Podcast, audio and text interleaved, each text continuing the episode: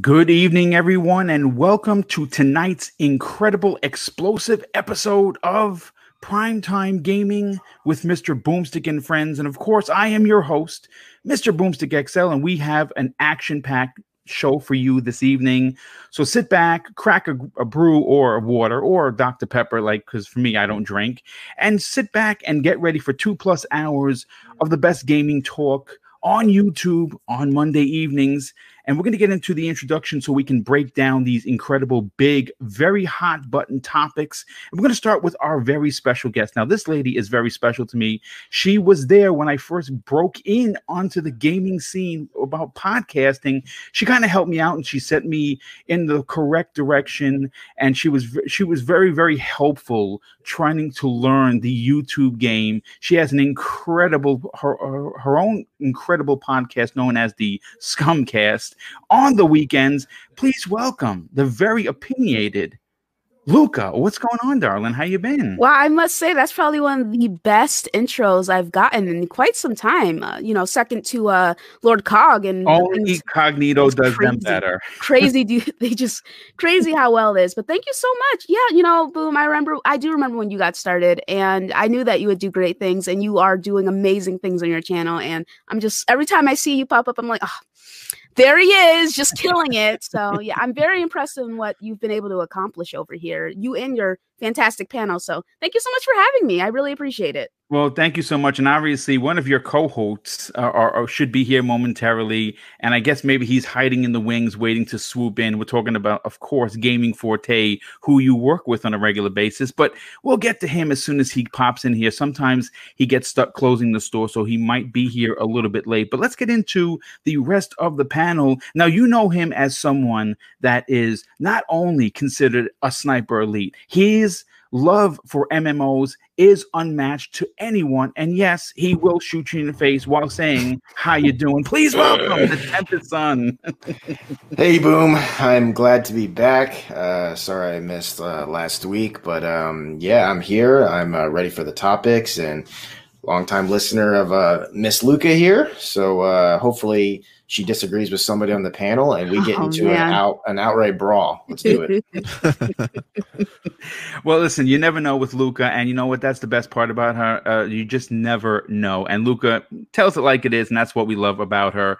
Next up, you know him as someone still searching for a nice slice of pizza, which unfortunately, because he lives in Florida, will never get one until he comes back to NYC. Please welcome the Italian Clowns. Hey, what's going on, man? Yeah, boom, no, no pizza, no calzones, man. Sad to say, but I can get a pet alligator. Yeah, yes, or, or you can have your uh, Series X stolen by a baby, uh, which is yeah. still, oh yes, which is still not a good thing. Um, yeah, I know. I know that you had uh, the, the, the, the that people are now rallying around you. So you know, let's let's not that have that happen again, clowns. When you go in on November 10th to, um, uh, you know, get your Series X. Hopefully, you won't have an incident where you've punched a baby in the face for the Series X. I boom. I will be first in line with a tent, and they might take pictures of me. Maybe I'll get there at one o'clock in the morning and just like sleep there. Maybe I won't shower for days to keep the line away. You gonna Maybe. pull me? These are some uh, great plans, man. That's certainly a way to do it. Oh, but thanks so much for being here, clown. Super appreciate you being here. And next up, our resident Cape Crusader, who's here not only on time, but he took down the Joker, the Penguin, and the Riddler prior to this podcast. Please welcome Cyber Knox. Just doing my duty. You know how it is. Boom.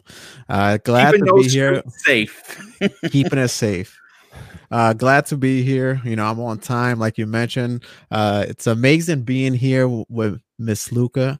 Um, first time podcasting with her, and you know, being on a panel with her. So, um, you know, I'm honored, and uh, yeah, glad to be here on a Monday talking games with you guys. Let's get the show started. Let's go. Well, it's great to have you a part of the show, and let's bring Luca back in here. She popped out for a second. There she my is. My bad, man. My bad. No, that's okay. You're you're perfectly fine. We got you right back in here. And one of the last, but certainly not least, all the way from northern Canada, if I got it correctly, one of the most opinionated and someone that has been drooling to get into to tonight's show to talk Mm-hmm. about some of those big bombshell uh, opinions from Phil Spencer himself. Please welcome the, the middle aged gamer. Well, good evening, Boom. Good evening, chat. And good evening to this awesome panel. Yes, I missed last week. It was Canadian Thanksgiving, and uh, I got ill and I lost my voice. And we know what happens when Mag doesn't have a voice. We don't have a show. So You I'm back. I'm super excited. What's that, Cyber? Nothing. Okay. All right. and you know what? And I'm super excited. For a second there, I saw Ash and Luca was here. I'm like, oh my God, she's here. She's here. She's here. And then all of a sudden she disappeared. I'm like, oh, great. Right before my intro, she takes off. So, but she's back now. Anyways, super excited to be here. Let's get right into it. I think Well, it's thank- because I didn't sing. Maybe, It's maybe. definitely that. It's definitely that. And must say, middle aged gamer guy, I I love your voice. It's just like that was something that I wanted to compliment you on for a while now. It's just like, damn, he's he's really got like a, He is an the announcer Canadian voice. mooch. Yeah, it's- Thank you I can much. hear it. Appreciate it. You can It's just call really me Mag, nice. by the way. It's a lot easier. Uh, Mag. lot, yeah, that's it. A lot easier to say. Okay, yes, Yeah. all right, sounds good to Ooh, I'm me. so excited. Perfect voice for this. well, listen, folks, uh, we're going to do something a little different. Uh, I've been getting a lot of requests, and of course, because this this particular show, my channel in general, was built uh, at the uh, at the forefront of community first. Uh, a lot of the ideas that I have moved forward with have been because the community has asked for it. So one of the things we're going to do is because we don't we don't have any bits and bytes because the two topics that we're going to get into are massive. But we are going to do something a little different, like I just said, and we're going to talk about what we have been playing. So, Luca, because you are our special guest, let's go to you first. What have you been playing recently that's taken up some of your time? Wow, yeah. So, as a lot of people know, I am a big Destiny head. I've been playing a lot of Destiny 2 PvP. Uh, it's kind of lacking on content for people who are highly invested in the game. Uh, for people who are not that invested in the game, there's a lot. There's a lot of stuff to do, but it's mostly busy work, in my opinion. So, I hang out in PvP. I'm not super good at it, but it's a lot of fun. And then when I'm not playing Destiny, I actually started playing some Dark Souls 3 again, which has been nice. yeah, it's been a lot of fun.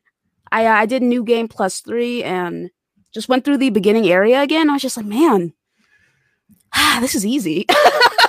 so you know, I that, that's mostly what I've been playing. My uh, two staples, basically. Well, listen, we know that you're super excited. Hopefully, you're going to be able to get your hands on a PlayStation 5. I have a I feeling that. Sony is launching just to say that they've launched. I don't think they're going to have a lot of consoles. As a matter of fact, I have a very, very strong suspicion that as we get close to November 12th, many, many people are going to have their pre orders uh, canceled because I don't think Sony is ready. I don't think that they're going to be, they're, they're in, the, in the position to have this console readily available and that the rumors of a delay uh, were true, but they're just doing a soft launch just to say that they weren't delayed. And I'm like I said, I'm I have mine at GameStop and I have my, my Mrs. Boom got the second one, but that's for the giveaway. That's not because we're hoarding them. We're looking to sell them on eBay. We're actually giving a, a PlayStation 5 away for free as with, with Miles Morales, and uh, Oh, we that's have those two. Yeah, you know, it's it's our it's our way of giving back. And my brother actually donated. Uh, my brother Neil Mental donated a Series X to give Mm-hmm. Oh away. yeah, well. Neo is awesome, That's awesome guy. Yeah, yeah, he's been in my corner since we were kids, and he's been pushing me to do this for, for many, many years. And you know, when you're working as a New York City police officer, you kind of got to keep your eye on the prize, and that's staying alive. Yeah, there yeah. I really was no time for this, but now that I'm retired, I can dedicate myself to this. This I said job. Oh my god, because it is like a Well, job. it is kind of like a job, yeah. but uh, Luca, thank you so much for the information. For me personally, I'll jump in front of everybody. One game has uh, grabbed my attention, and it's one that I was uh, very, very fortunate enough to be uh, given by the by the developer, and that's Raji, an ancient epic, which is uh, a very, very reminiscent of, of course, uh, Prince of Persia, but it also has a um and it, ha- it has so many different grabs from different genres because you know there is a point where the, the camera pulls all the way back and you are fighting monster uh, bosses that are 50 times bigger than you. Um it's kind of like a, a little bit of shadow of the colossus. You, you're just not climbing up on them. It is it's a pretty an interesting uh, title that a lot of people don't know about. I'm doing a full on review tomorrow on the special edition episode of the Xbox Factor podcast. So tune in tomorrow at noon for that. But yes, I, I, I got it on Friday, beat it today, and it was about eight hours. And it's just a fantastic game. Very, very heavy on story uh, that involves family and uh, it's it's it's certainly worth your time. But you know, Mag, you you you've been down and out. Unfortunately, you didn't have a voice to talk, but you still had fingers to play a game. What have you been up to? Uh, well, I very sadly finished Mafia Definitive Edition. I didn't. I'm on, want I'm on the end of that too. I, I did not want it to end. I mean, it was just so good, and I mean, being Italian myself, it just hit home. And I'm, I mean, I'm, I'm such a huge, monstrous uh, mafia movie fan, and uh, I didn't want that game to end. It's so good. And I, anyways, I finished that, loved it. Now I just got. You can clap anytime you want. And I finally got my platinum on Spider Man. Nice, good yes, for you. Super happy about that. Um, because I didn't, I mean, I, I don't want to start any nonsense, okay? But I just didn't want to carry it off the PS5. I just don't know exactly what's happening. I want to clean out that PS4, get rid of all that backlog. And I only got one platinum left, and it's God of War Platinum. So I'm going to go back and get that platinum before I get that PS5. Um, also, I got the Oculus Quest 2, and um, I, I sold the other one, and uh, I got this one, and it's fantastic. I gave a little sort of mini review on Noof's show when I did uh, Gaming After Dark last Tuesday, and um, it's fantastic, man. It's like half the size, half the weight. Um, it's almost double the processing power. It's fantastic. So it's uh, and Noof and Noof actually got one himself uh, based on what I was telling him, and he loves it too. So I've been fiddling around with that right now, and I'm looking forward to Medal of Honor VR. yes. And uh, tomorrow I will be starting um, what's it called? Uh, Walking Dead Saints and Sinners on in VR. So Nice. I'm really looking forward to that too. I got some great reviews. So that's what I've been up to. So very very nice. Well, clowns, let's go to you, brother. What what you been up to? What do you ha- what have you been playing? Uh, lately I've been hooked on this game called Undermine. Uh, I, I believe it's in Game Pass, but I did receive a press uh, copy of it, and I got to say, it's like I put in over 18 hours so far, and I'm addicted to it. You just because no matter how many times you die, you keep coming back to life as a new person, but you keep all your XP gained. You keep like any utilities that you buy, so you can keep upgrading your character. Die, come back to life, upgrade them again. It- It's just fun. Yeah, I'm having a lot of fun with that. Nice, dude. Nice. Well, there's n- nothing like getting uh, a, a press copy to review and enjoying the game. That that's a, a double bonus. Tempest Sun. I know that it's going to be MMO related because that's how you roll. But what have you been playing?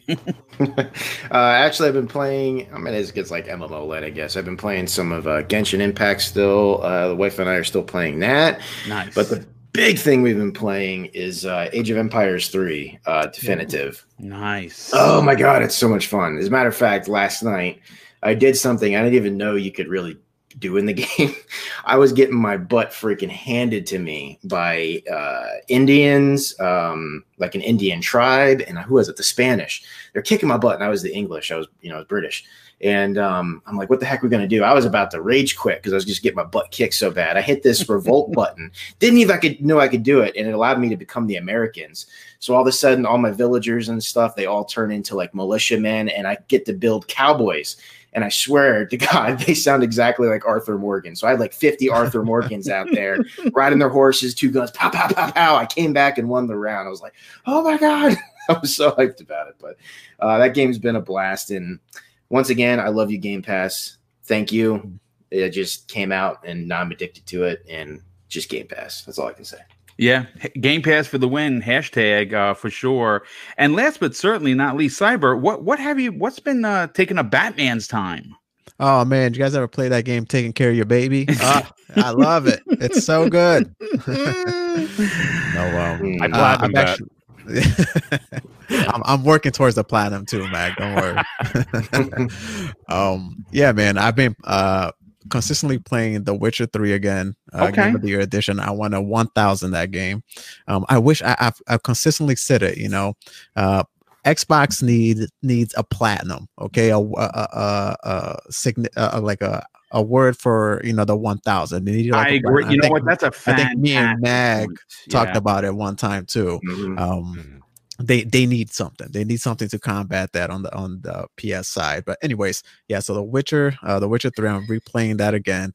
Um, I, I can't get out of Warzone, man. I'm still there. Like me and a handful of like my closest friends, we continually play that like all the time. So between those two games, that's taken up. That's pretty much all that time I have you know uh, but yeah i'm excited i love the witcher game i was gonna hold off to the series x came out because i know they're gonna do um an upgrade for the series x so i'm sure it's gonna be you know uh, Dang, brother. Yeah, you should have waited, man. You should have waited. Uh, yo, I, I, I wanted to wait, but they, they said, like, oh, we don't know when it's going to come out. You know, I'm still early on. That game will last you for hours. So yeah, that's true. I, it, I've played gonna... it uh, three times myself. So oh yeah, oh yeah, it's amazing. It's amazing, it's amazing game. So yeah. I was I was gonna wait because you know I'm sure because they do have a performance mode and in a in a graphics mode, uh, a resolution mode right now but I wanted to wait and get bo- the best of both worlds on the Series X. But I wanted to get through it. You know, it's a little bit older game, and you know, with all these other games coming out, it's going to take most of my time as well. So for me, that's it, man. Those two games. All right. No, listen, everyone's been playing something that they like, and that is really what it's all about: is enjoying gaming because it certainly pulls you out of the world, which is not doing so well right now. And you know what? We all need a little fun, ha- hashtag fun and joy mm. in our lives for sure. But I want to move on to one of the bigger and massive topics uh, for this evening. But before I do, let me thank DJ Birdo DOS for the outstanding $2 super chat and says, Boom, this panel is fire tonight. Well, thank you. I'm glad that you enjoy it and I'm glad that you're here. And of course, thank you for your generosity. But look, I'll say this since getting into the podcasting slash content creation world, there have been several occurrences that have rocked both the gaming and social media communities. One such moment happened just recently on September 21st, 2020. And obviously, we know what that we're talking. We know what we're talking about. That was the uh, Microsoft acquired ZeniMax slash Bethesda Studio Games for $7.5 billion. Now, this, my friends, is, will, and potentially always be the biggest thing to happen in modern day gaming history. Now, Days after this monster acquisition, both the supposed unbiased gaming media, as well, of course, as the gaming community, were left with more questions than answers. In fact, many were calling foul, saying that Microsoft had cornered the market, even suggesting it was unfair that titles like Doom, Wolfenstein, Elder Scrolls, Fallout, and that's just to name a few, we're going to be only on Xbox and, of course, PC. And that Microsoft needed these titles to be multi-plat games because, of course, they managed Microsoft's money and said that they needed, they had to make their money back, their if their investment back. Well, there's been a lot of talk in the gaming community, and one of the one of the words that the kids use is the same energy. And it seems as if uh, and I know we're going to get into this. I know people are going to have big opinions about this. You know, when Sony does something uh, du- dubious, like let's say I don't know, locking the face of Marvel behind a piece of plastic called the PlayStation 4 and PlayStation 5, it's cheered, right? Its fan base runs out there and cheers them and says, Sony is doing this for their players. They care about us. And it seems like Microsoft, when they do things like this for their millions of players, even though they're not as many as, of course, the PlayStation 4 fan base. They're either, you know, uh, jeered or booed, right, by the community saying that, you know, Microsoft should not be doing this and it's not right. So obviously, the, the very simple term is PlayStation good, Microsoft bad, right? That, that's how it seems to go on a regular basis. Now, there has been a lot of talk uh, more specifically from Phil Spencer, regarding what Microsoft is going to do with the unbelievable amount of IPs that they purchased for that $7.5 billion. And Stephen Totilo, editor in chief of Kotaku, sat down with Phil Spencer this past Friday and he asked him a lot of questions, though. It's what we're going to talk about this evening that really does put the final nail in the coffin for anyone that is considering seeing or potentially hoping that they're going to see any of these uh, Bethesda games coming to the PlayStation 5. Um, and uh, let's let's get into exactly what Phil Spencer exactly had to say. And it's how he said it that really does make a big difference here. Um, so see, this is this is what Stephen Totilo asks Phil Spencer. He says this: Is it possible for Microsoft to recoup the 7.5 billion dollar investment if you don't sell Elder Scrolls 6 on the PlayStation 5? Phil Spencer immediately answered that, and I, like I said, I, I, I, I I can't say it the way he said it in context. You'd have to read the article, which, by the way, I have in the show notes if you missed it. And he immediately said, Yes. And he pauses. And then he, this is what he had to say. And this is, this is where the nail in the final coffin comes. He says, I don't want to be flip about that. This deal was not done to take games away from another player base like that. Nowhere in the documentation that we put together was how do we keep uh, other players from playing these games. We want more players to be able to play these games, not fewer people to be able to play these games. But I'll also say in the model, I'm just answering directly the question that you had. When I think about where people are going to be playing and the number of devices that we had, and we have xCloud, we have PC, we have Xbox Game Pass, and our console base.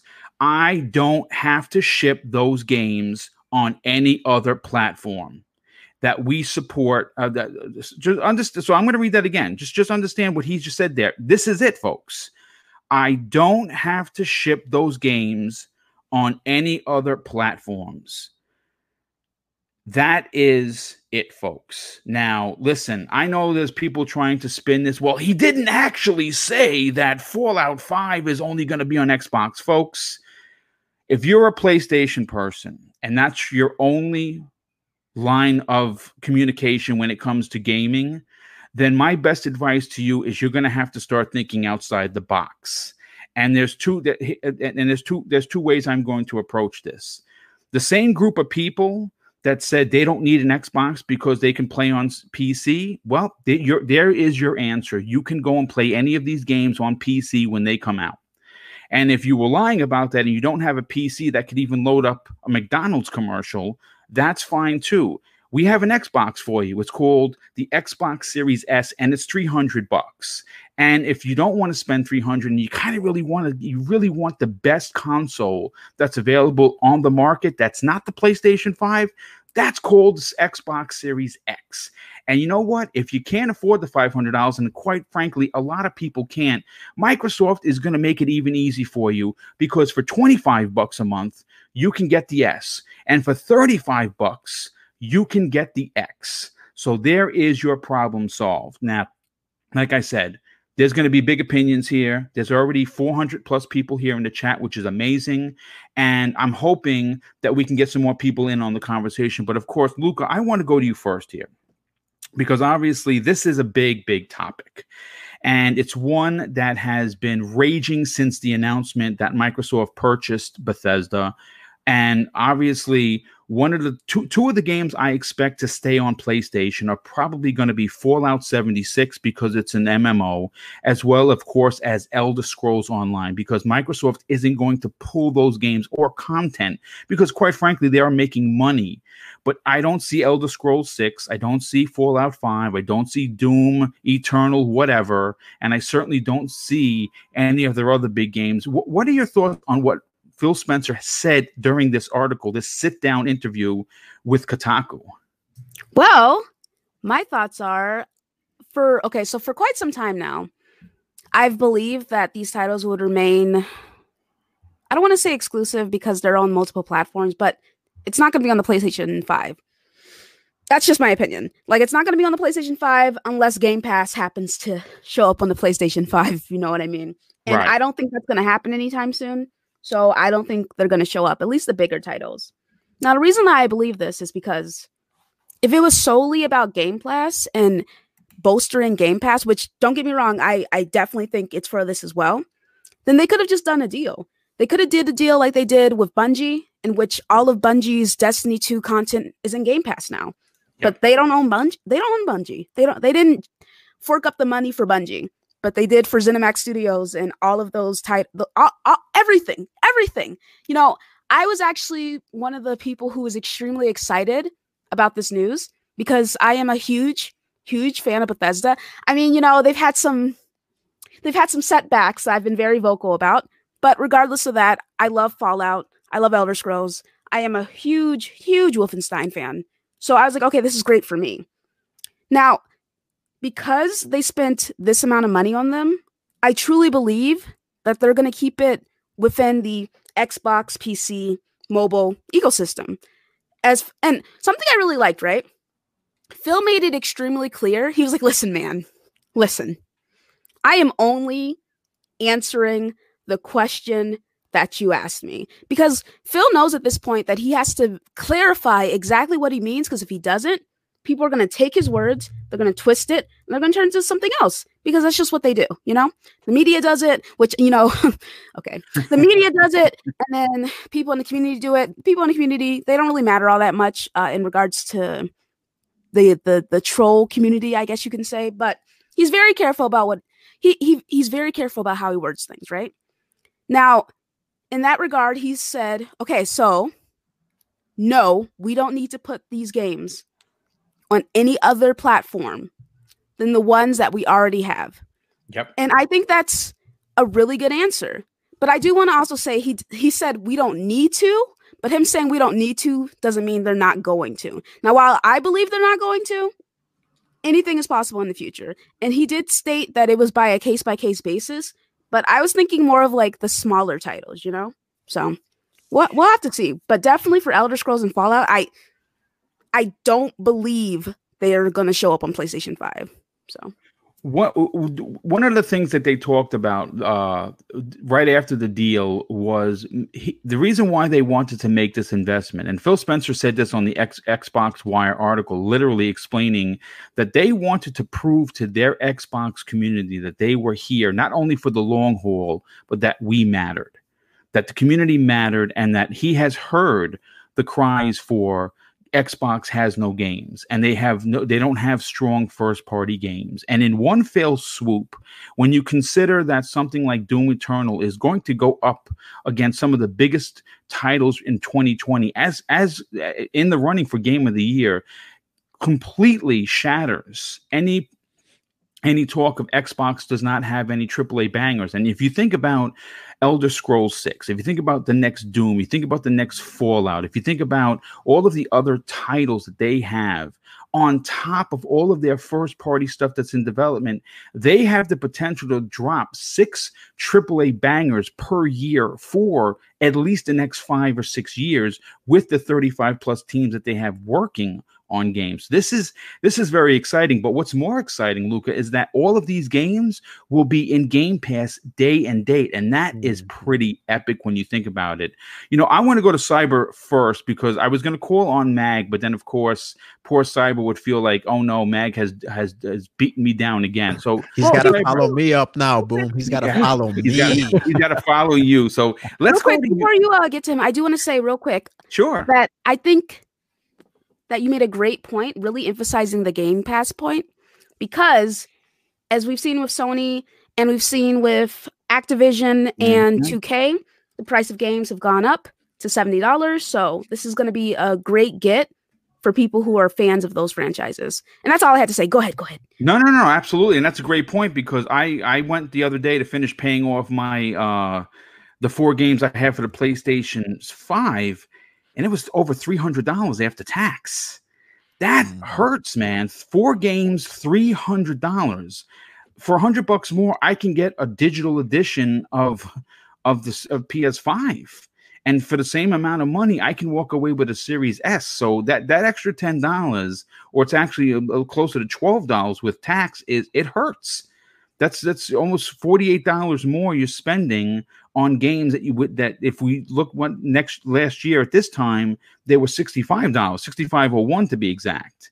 So yeah game pass is going to definitely um you know show its worth for sure and that's why i think it's going to be a service that explodes especially for next gen but you know cyber before i get to you let me just catch up with some of these super chats first of all we have a new uh, channel member Chap City, thank you so much, dude. Super appreciate that. Welcome to the Boomstick family. We have Kay Asante, a very generous friend of the show. He drops an outstanding $5 super chat and says, Salute to the panel. Luca, big fan of your videos. Boom, post pictures when the Halo mug comes. I certainly will. Working late oh, today. Thank you very much. Yes, thank you so much, Kay Asante. He's working late, but he's going to catch the show video on demand. So thanks so much for being here as always. We also have a Bounty Boom, a very generous friend of the show. He drops an outstanding $2 super chat and says, Wagana Boom and panel. Well, Wagana to you, my brother. Thank you so much for being here. Um, definitely appreciate the generosity, but of course, more importantly, I appreciate that you're here supporting the channel with your view. We have Makaya 28 drops a very generous $5 super chat says new Xbox slogan Xbox has no games, not nah, Xbox has your games. I love it. That's great. That's great. Listen, folks, as we close, past 500 people already here, I want to just insist and potentially even beg that you hit that like button, folks, because it is working the likes seem to have gotten this particular show as well as some of the other ones in uh, a certain algorithm with YouTube that I am seeing numbers I've never seen before. Uh, each show that I'm doing, especially for Xbox, the Xbox Factor, I'm hitting 10,000 plus views every Ooh. show, which is ridiculous considering I don't even have 7,000. Fire King. Yeah, Fire thank you. Thank you. So that's that's so it's, it's, it's definitely helping, but Cybernox, what, what are your thoughts on Phil Spencer's commentary here? I mean, like he seemed very candid. I mean, like I said, if you if you read the article, that snap to yes was immediately after Totilo asked that question, and then he followed mm-hmm. suit with with with the big statement. And I think that that kind of just draws a line in the sand that says if you want to play on Xbox, there are mo- there is a multitude of ways to play, but it's not going to be on PlayStation. Uh yeah, I agree with that. And you can tell by Phil's demeanor. I, I know Tex is um I, I read the article and, and, it's very subjective, right? The way you, you word things and the way they, it sounds. But you can tell that he's he's getting to like a point that even he I, I believe he even feels that the media kind of wants this console war nonsense to keep going on and on because it generates clicks, right? So they try to corner him and he's like, look, man, I'm answering this just because the way just because you asked, you know what I mean? Mm-hmm. And um yeah, man. Uh it, it's kind of like what you said, Game Pass and what the Xbox ecosystem this this ecosystem that Phil Spencer has created allows a, ton of people to experience any games that they want. Now, I am with Luca here. Um I, think that um if it um I agree with her in, in, in one way. Um, if this if this was just going to be a Game Pass um, deal, right? They could have gone with Bethesda and been like, "Hey, um, they could have done something like they did with EA Play, where all everything from yeah. EA Play is coming to you know Game Pass, something like that."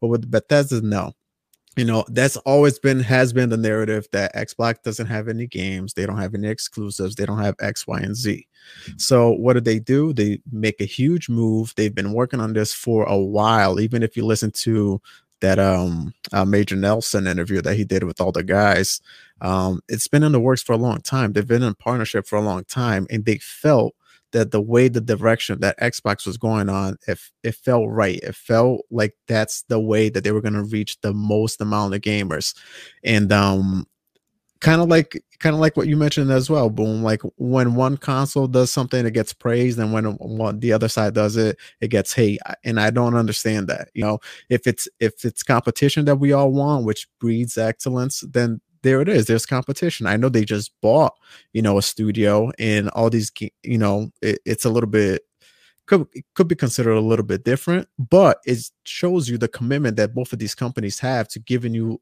uh, an excellent uh, product.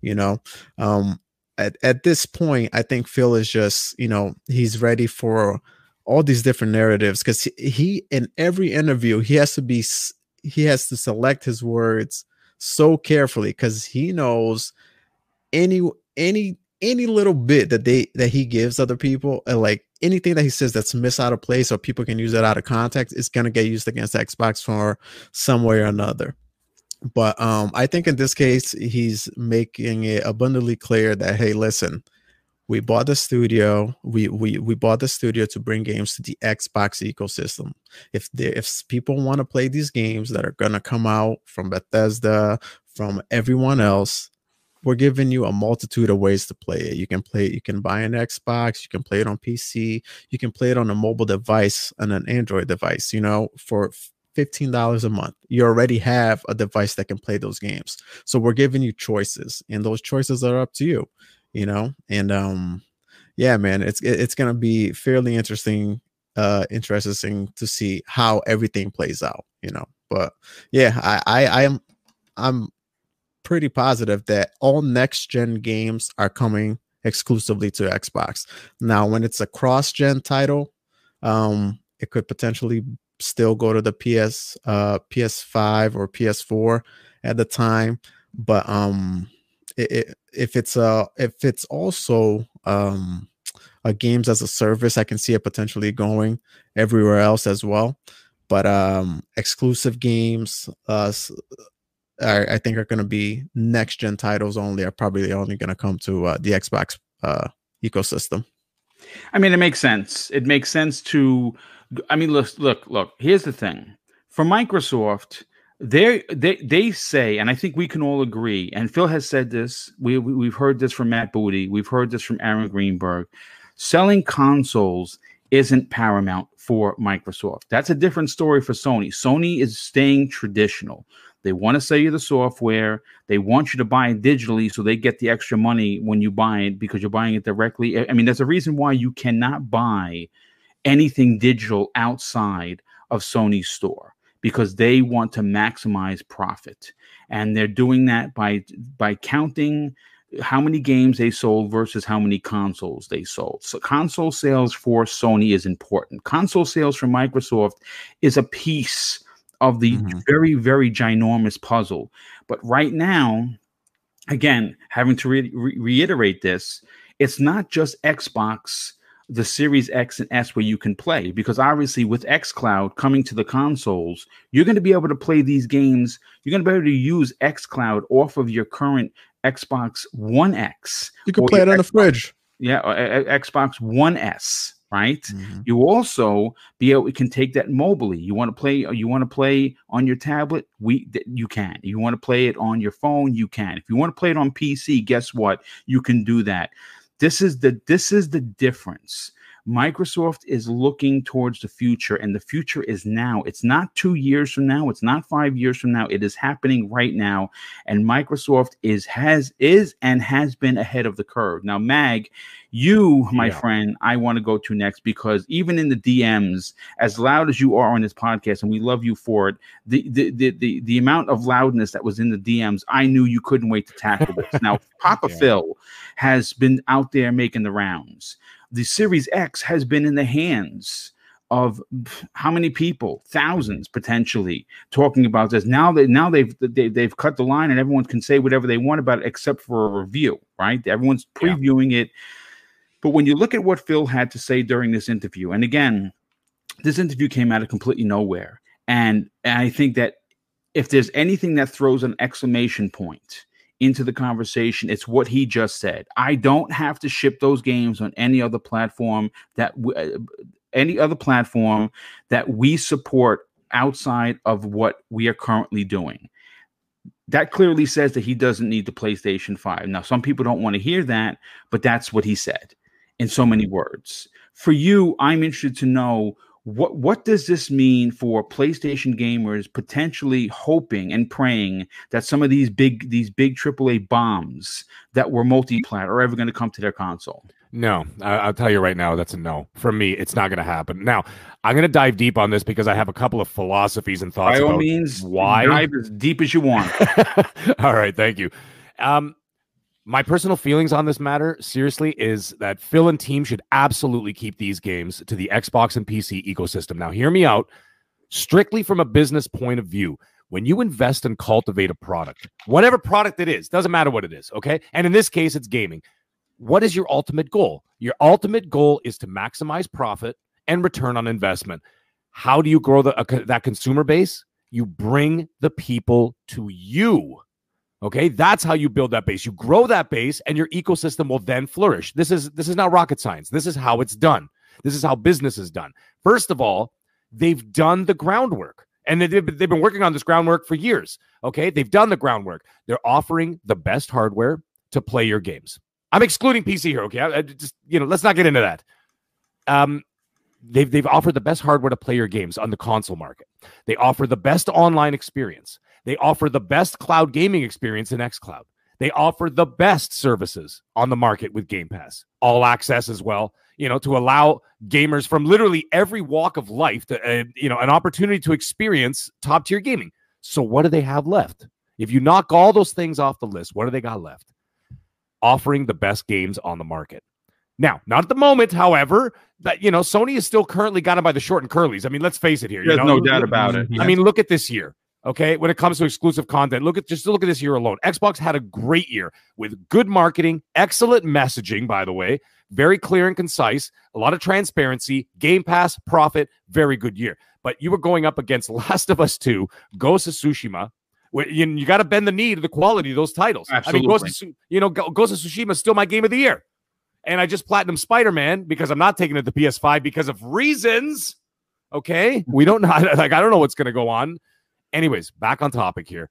When those ZeniMax titles start to hit on Xbox and PC, plus you've got Initiative and Ninja Theory, and I'm telling you right now, by the way, chat panel, everybody, do not sleep on compulsion games. I got this gut feeling that they're going to surprise the hell out of us. I, I I can't say much, but what I can say, what was told to me, is that mm-hmm. it's going to surprise Okay, there it is. so many people. Okay, so nobody sleep on compulsion games.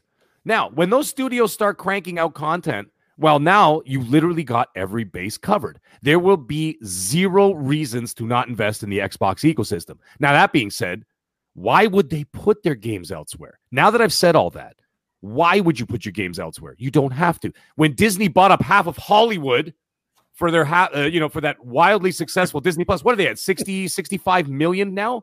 Yeah. Okay, was everyone crying, saying, "How are they going to make their money back if they don't share their content?" Don't worry about Disney. They got it all worked out. I mean, you think Phil and Satya on the board went on a drunken bender one night and they were like, "Hey guys, let's just buy ZeniMax and see how make, mad we can make the investors." Yeah. They got us. This is carefully calculated. Okay, these aren't uh, knee jerk reactions. These are carefully calculated moves by people making a lot of money to execute those moves and produce results. So don't worry about that. And actually, I think Phil alluded to that. He wasn't worried about it. And you see the confidence, Phil, what, how, how, sorry, not confidence, how confident he was in that interview. He knows what's up. And I'm starting to think that a lot of those vocal naysayers, by the way, some media included, uh, they're taken aback by a very confident squad at Xbox led by confident leadership. And they're not used to that. And I think that you know when you've got you've got Phil up there, stone cold face, okay, but very calm, very cool, very calculated. He knows exactly what's going on. He's very confident in his product. A lot of people are not expecting that. My confidence personally is based on Phil's messaging and following through on his agenda. Boom, you remember what was it? E3, what was it? 3 4 years ago when he had the big speech when he said that he had a plan and a promise for the Xbox fans. You remember that? Did, Yeah, that's 2017. was that 2017? Mhm. Oh, okay. Well, this is it. This is it. This is what he was talking about, Boom. Okay. It's coming to fruition right before our eyes. So why even bother spreading around the wealth? Sony is going to do just fine on their own. Same with Nintendo. You know, and, and I'm not going to go off on a whole rant about Sony and the hypocrisy, by the way, of some of that toxic fan base. I'm not talking about Sony fans. I'm talking about a toxic fan base. Okay. As previously mentioned. I mean, if this was Sony locking everything up, there'd be parades in the streets, uh, you know, with ticker tape flying down from the buildings in Manhattan. Okay. The, the criticism of such moves would be minute at best if it was any other company. I have, however, noticed a small trend happening, by the way. I don't know if you guys noticed this too, but a lot of toxic trolls have been slowly disappearing. Mhm. And I've been seeing it back off actually quite a bit, which is wonderful because, you know, this is supposed to be fun at the end of the day. Okay. Oh yeah. This is not this is not anger fueled and emotional. You know, this is supposed to be fun. And oh, by the way, to cap off my thoughts on all this, by the way, another thing that just came to my head when Uncharted 4 came out, what did I do? I bought a PS4. you went out and bought it.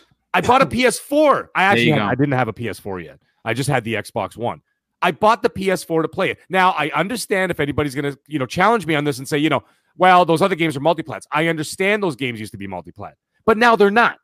Okay, I mean presumably, but and if you don't agree with it, Frank Sinatra sings it, baby. That's life. Okay. Oh, there it is. There it is. Yeah. That's life, baby. That's business. And at the end of the day, they aren't cornering you financially and crushing you unfairly to access these products.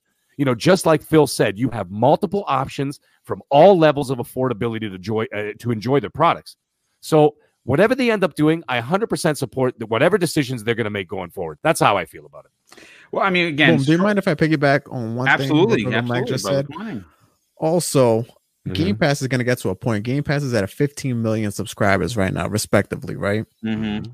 They're going to hit to a point, uh, whether that number be 30, 40, 50 million, you know, concurrent subscribers. That's going to, the reoccurring revenue that they're going to get from that thing every month. th- This is a long term, um, this is a long term plan. This is not something that they need to recoup right away. They understand their finances. They know their books better than anybody else. They have a lot smarter people than I'm sure than a lot of people here uh, working all these details out. But once they hit that number, it won't matter how much money they spent, how much money they invest, because they're going to be making so much money a month that it, it, they'll just it, it'll, it'll, it'll you know balance itself out. It- it's crazy. Well, re- real And- and they're increasing at a crazy rate too, from They 10 are. million to 15 million, just like that in a span of a couple of months. Wait till They're gonna get there a lot hit. quicker. Yeah, well, I- exactly. I, got, I got news for you guys. Uh, K- King from the Iron Lords podcast, h- him and I, we talk on a da- daily basis. Same thing with Cog. We're, we're, we're brothers outside of, of podcasting. Like we're family. So we talk on almost a regular basis. And King and I, we, we don't have the biggest connections. Him certainly a lot more, more than mine than me. But we do have it on good authority that they're closer to 20. They just haven't announced it yet. oh yeah. So, uh, so folks, understand that for a second, and, and I just, I just want you to understand why it, it, it baffles me as uh, as a consumer. It baffles me as a podcaster and a content creator. Why Sony just refuses to make a move to to, to basically just you know cut and paste and copy. Uh, Jim Ryan is very very stubborn way he does business, folks. Under, look, look, let us call a spade a spade. Uh, P- PS Now which is their digital service, right, has been around since 2013, right, or 2014, I believe it was. And currently, now let, let, let, let's, I mean, listen, I'm not a rocket scientist by any stretch of the truth, but I understand that if it's 2014 when it came out and it's now 2020, that's six years, right? So six years, 2.2 million subscribers. Xbox Game Pass released in, I believe it was 20 uh, maybe 2018. It's only it's only about two years old, if I'm not mistaken, and they're almost at 20 million. The way that Sony is doing it is not right. It is it is obviously the the, the, the dollars are not making sense. And I don't know when they're going to do this move. I'm hoping that they do it sooner because then that's something I would invest in. PS Now, I wouldn't buy for a dollar because what they're offering is not what Microsoft is offering, which is why I only have my PlayStation Plus yearly uh, subscription that I pay for. But I, I want to go to uh, Tempest Sun. But Tempest, before I get to you, brother, let me just catch up with some of these outstanding super chats. We have the Trigger Man with an outstanding two dollar super chat, and he says this: If Phil needs PlayStation, he will change his mind. And Anthony Ashen Luca, who is on the panel, drops a very generous five dollar super chat, and in all caps. And I, I would expect nothing less from the darling known as the Ashen Luca. She says, "Let's hit the like button for the amazing host panel and chat." Well, thank you so much for that. Super, super appreciate that. Bounty Boom shows his generosity once again with a very generous $10 super chat and says, Luca, enough respect and enjoy all of your new content you've been doing lately. And Forte, what's up, brother? And the rest of the panel, what's up? I, I he says, and I watch all of your YouTube channels. Keep up the good work. We'll do. Thank you so much for the Thank you. support. We definitely appreciate you. We have uh Makia 28 drops a very generous tw- uh, $5 super chat. In fact, additional $5 super chat says, they say that the Series X plays old games. People pay $1,500 for an RTX 3090 to do what? Play old games. And that's that's, that's a great point. Um, Cle- uh, uh, Cleo, uh, Ke- uh, Keo Walker. Uh, if I mispl- I mispronounced your name, and I probably did, I apologize, Mr. Walker. He drops a very generous five dollars super chat and says the new Xbox app released today and will also allow you to stream from your console when not at home without XCloud. Oh, that's kind of dope. I didn't even know that. I know that I got an update Oh But, yeah, um, this update today. Mhm. Yeah, so that's definitely dope. But uh, Tempest Sun, you have been chomping at the bit to jump into this conversation. You know, Microsoft made this big move, and Phil came right out during that interview, not that particular one, but the one he did on Xbox Wire, and he wanted to prove to Xbox gamers that we mattered. And this is the way that you do that. You invest in your platform for your players. Now, granted, it's 50% less than what Sony has, but potentially maybe doubling in the next generation due to uh, obviously a cheaper Series S at 300. If you want the maximum power at 5, you can do that. And if you can't afford to pay the money, again, Microsoft has really doubled down on allowing everyone from every walk of life, whether you are making six figures or only making a couple of hundred bucks a week where your job, you can afford to play on Xbox through Xbox All Access. That those kind of investments, along with, of course, the Bethesda $7.5 billion investment, tells me that they have a plan and it's for Xbox gamers. It's to get people into their ecosystem and, of course, get people to subscribe to Game Pass. What are your thoughts on what Phil had to say in this interview? I uh, the quote unquote reading between the lines for me was this was the nicest way possible he could say uh, PlayStation isn't getting it for the most part. Nintendo's not getting it unless there was a part in the interview that he almost alluded to the fact that well, he didn't allude to this, but what I got from it was if they actually put Game Pass uh, and seemingly, I guess, XCloud, but for console on the the Switch and the PlayStation. That's never going to happen just because of Sony and Nintendo. So I don't think it's ever going to happen. But I think that would be the only way these games hit there. And I don't like certain kinds of exclusivity. Swear to God, when Tomb Raider hit, uh, I'm an Xbox first player, so I love the game, and I was at least happy that if there was exclusivity, it was on Xbox. I love Tomb Raider. But um, I'm not gonna lie to you, I felt bad while I was playing. I felt a little bad. Um, I felt less bad knowing that I think Microsoft actually helped fund the game, which is which is different. Um, but I felt a little bad, you know. Uh, but see, they don't own Crystal Dynamics. Xbox doesn't. Xbox just paid 7.5 billion dollars uh, for Bethesda. It's they are they are paying the bills. They are writing the checks Yeah. For over I think 2,300 employees. So everything that happens in the ZeniMax, you know, tree, if you are, or branch of studios, they're now paying for. They're fully funding it. It is their games, and bottom line is they don't want 20 million subscribers for for Game Pass. They want 50, 60, 70, 80 million. That's what they want. And it is absolutely a possibility that they get it. Um, and if they are buying a bunch of studios, even if it's like, you know, your studio you love, it's easier to play their games than say PlayStation's because you just have to buy the box. You know, uh, you got to buy the 400 or the $500 box. They make it very easy to play their stuff. Uh, you can literally pay it by just paying for Game Pass Ultimate and picking up your Android device.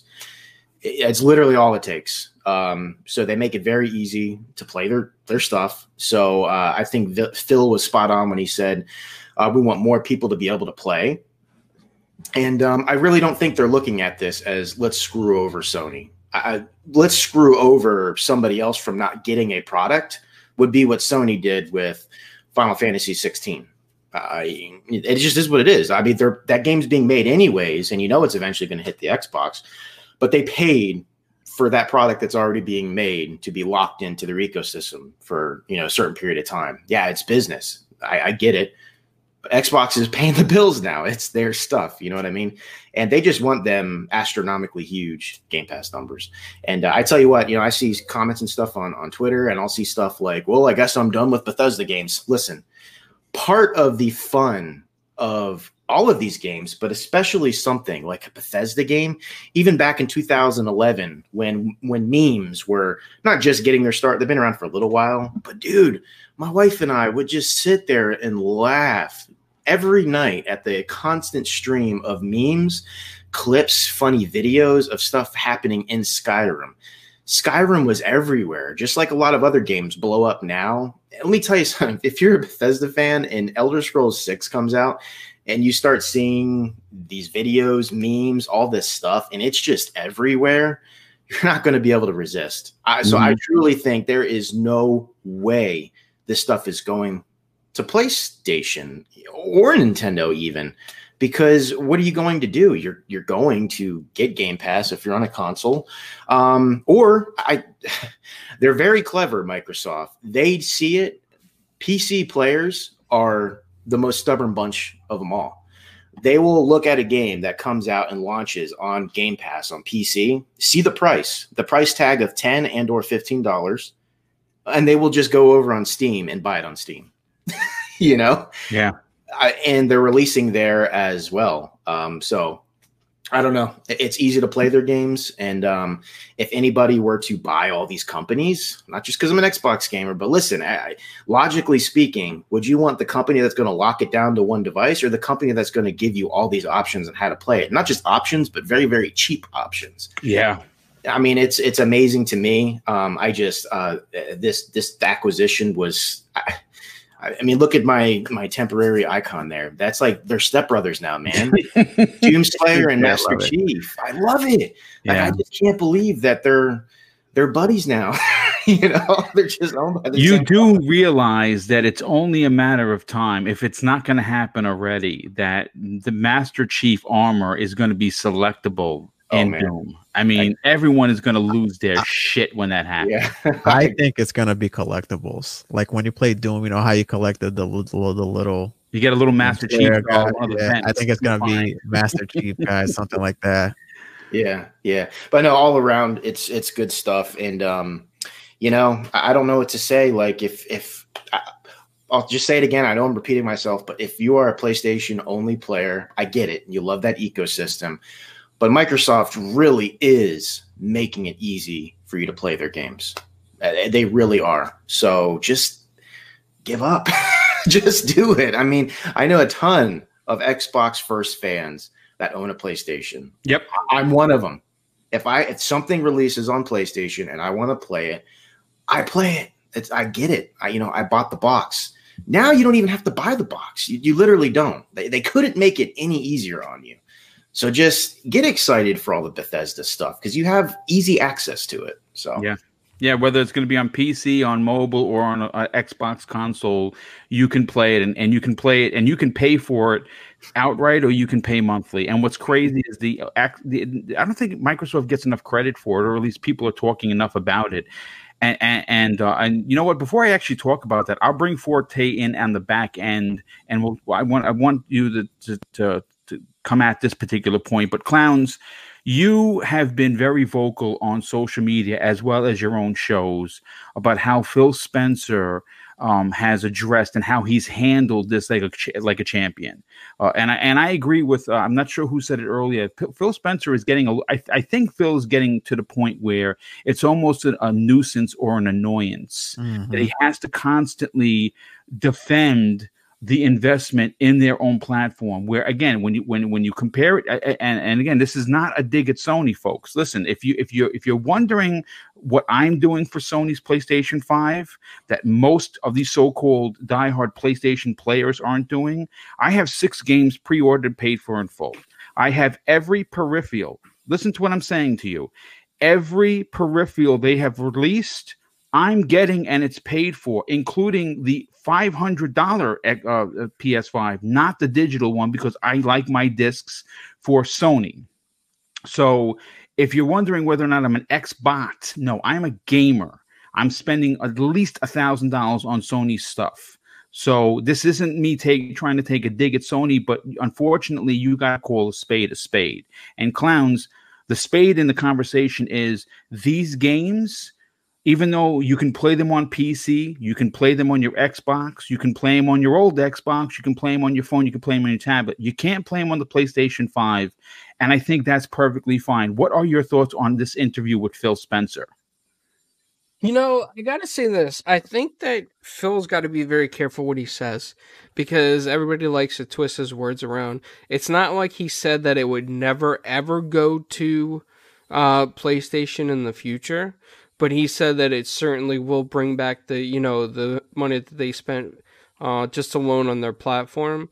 And we had a discussion about this earlier on Mad's podcast, and I was kind of like on the opposite side of this bum. Like I think that to be honest with you, I don't think Phil is going to lock down every single uh, Bethesda title uh, or ZeniMax title to Xbox. I think he's going to maybe lock down a select few or a time limited. But I just I can't see him being the type of guy to lock out another console or another player base.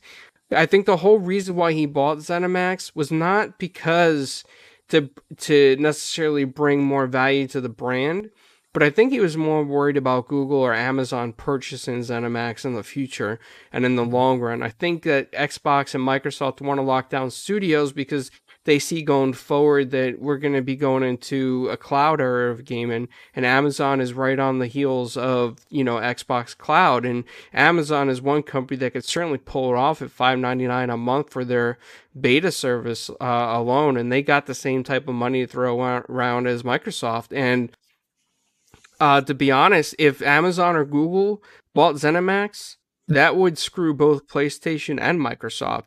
You know, my uh, Xbox is no longer in competition with Sony. We got to keep remembering this. It's not about the competition between Microsoft and Sony because it really doesn't exist in the way that it used to.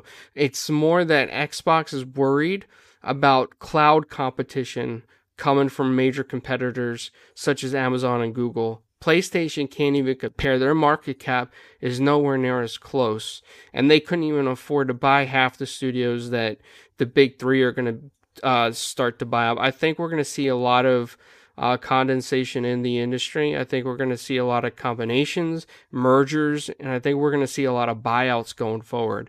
And hopefully, you know, and I say this with a true gamer's heart that I hope that Xbox gets a lot of these studios because Phil is a gamer at heart and he's not the type of guy that's going to come in and break the studios up if they don't deliver a hit after hit. He's not the type of guy that's going to, you know, say, you know, uh, it's time for you guys to go, uh, find a new job or shutting you down.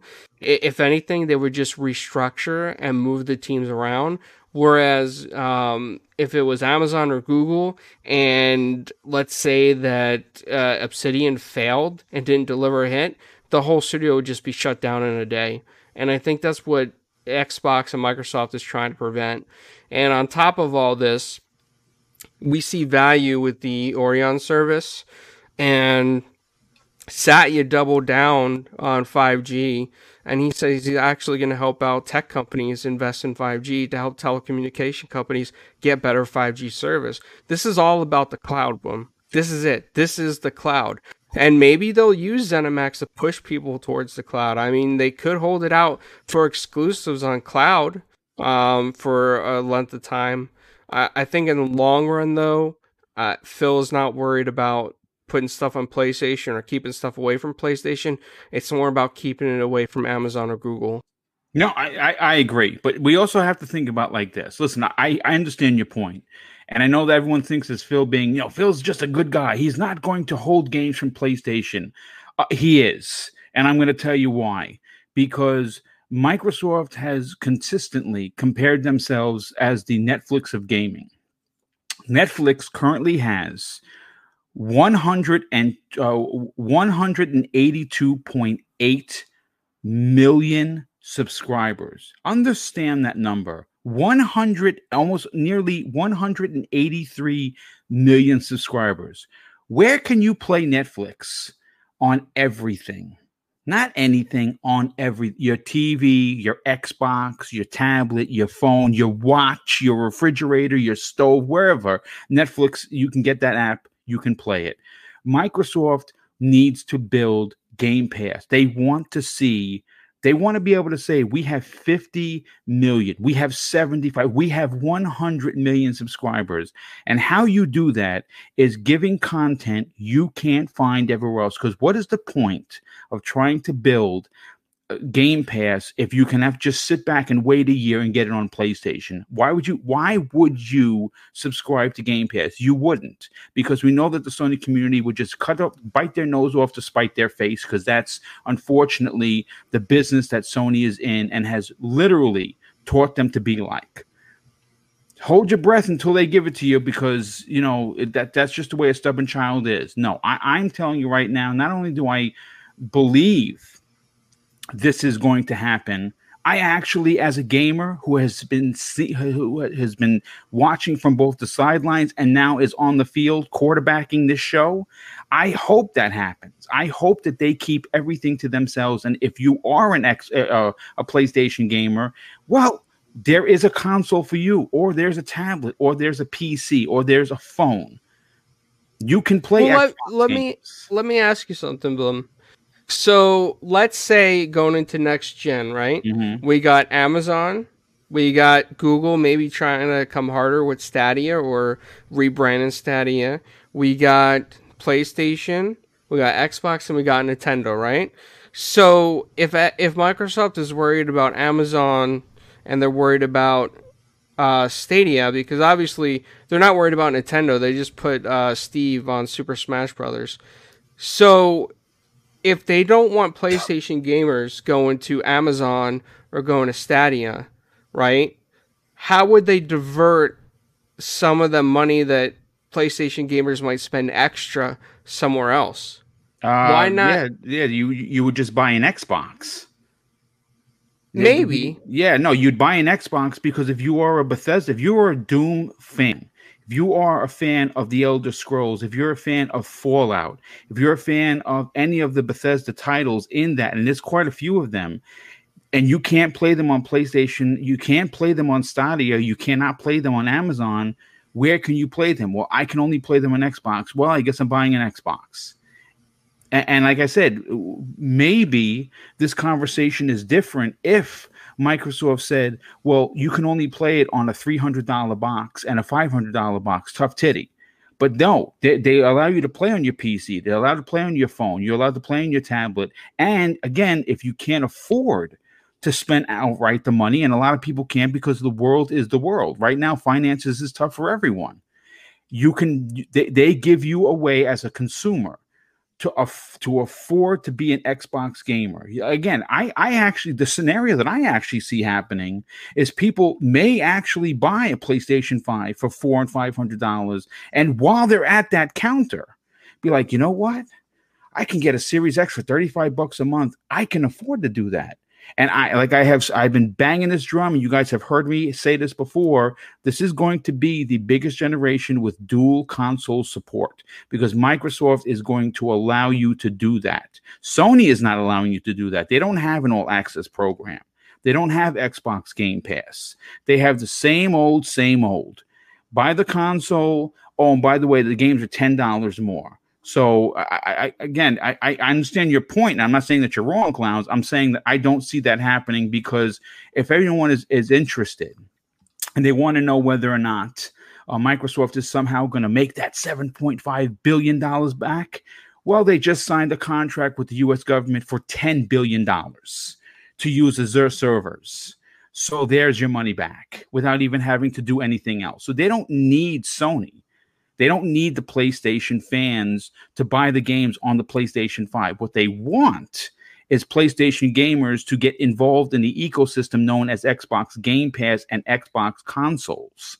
And that's how I think it's going to go, clowns. I don't I mean again, I don't think they're worried about Sony. I, and I agree with you. I think they're they're worried and concerned about um the Amazons, the Apples, the Googles. And this is why, when we get into the next particular topic, why I think that their next acquisition, and I have been told this, is going to trump the Bethesda deal significantly. And if and, and, and if what we're going to talk about next is what happens, then you know they're in for they're in for, for they're in to play for keeps.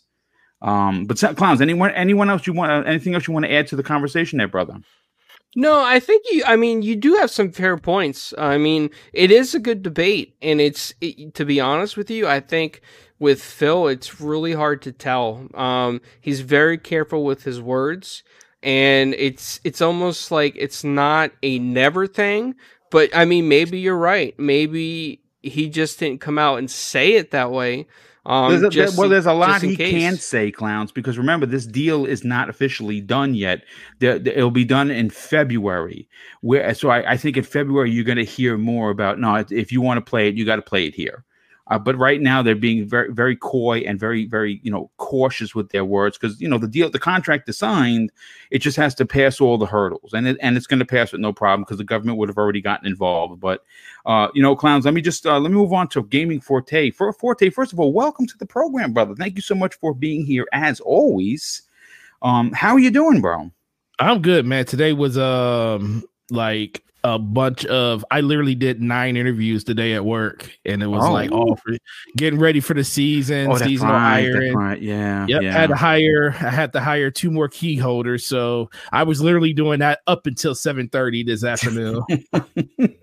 well, we appreciate you taking the time to be here. First of all, let me thank our good friend Black Eye Dog drops an outstanding five dollar super chat all the way from the other side of the pond, and he says three weeks to go indeed, and we are counting twenty one days till kickoff, and that I cannot believe it's only twenty one days. My God, I cannot believe it. But Forte, listen, you, you've heard everyone's opinion. You- you- Absolutely. okay, you, you, you understand that Microsoft is trying to do something that only one other big company has done. This is the streaming wars that we're in. Content matters in the streaming wars. And obviously, like someone like me, I have Amazon Prime, I have Hulu, I have Shudder, I have Netflix, I have a half a dozen more um, services because Mrs. Boomstick and I love movies. We love watching movies, we love TV shows. And if we want to watch The Boys, which was amazing this season, right?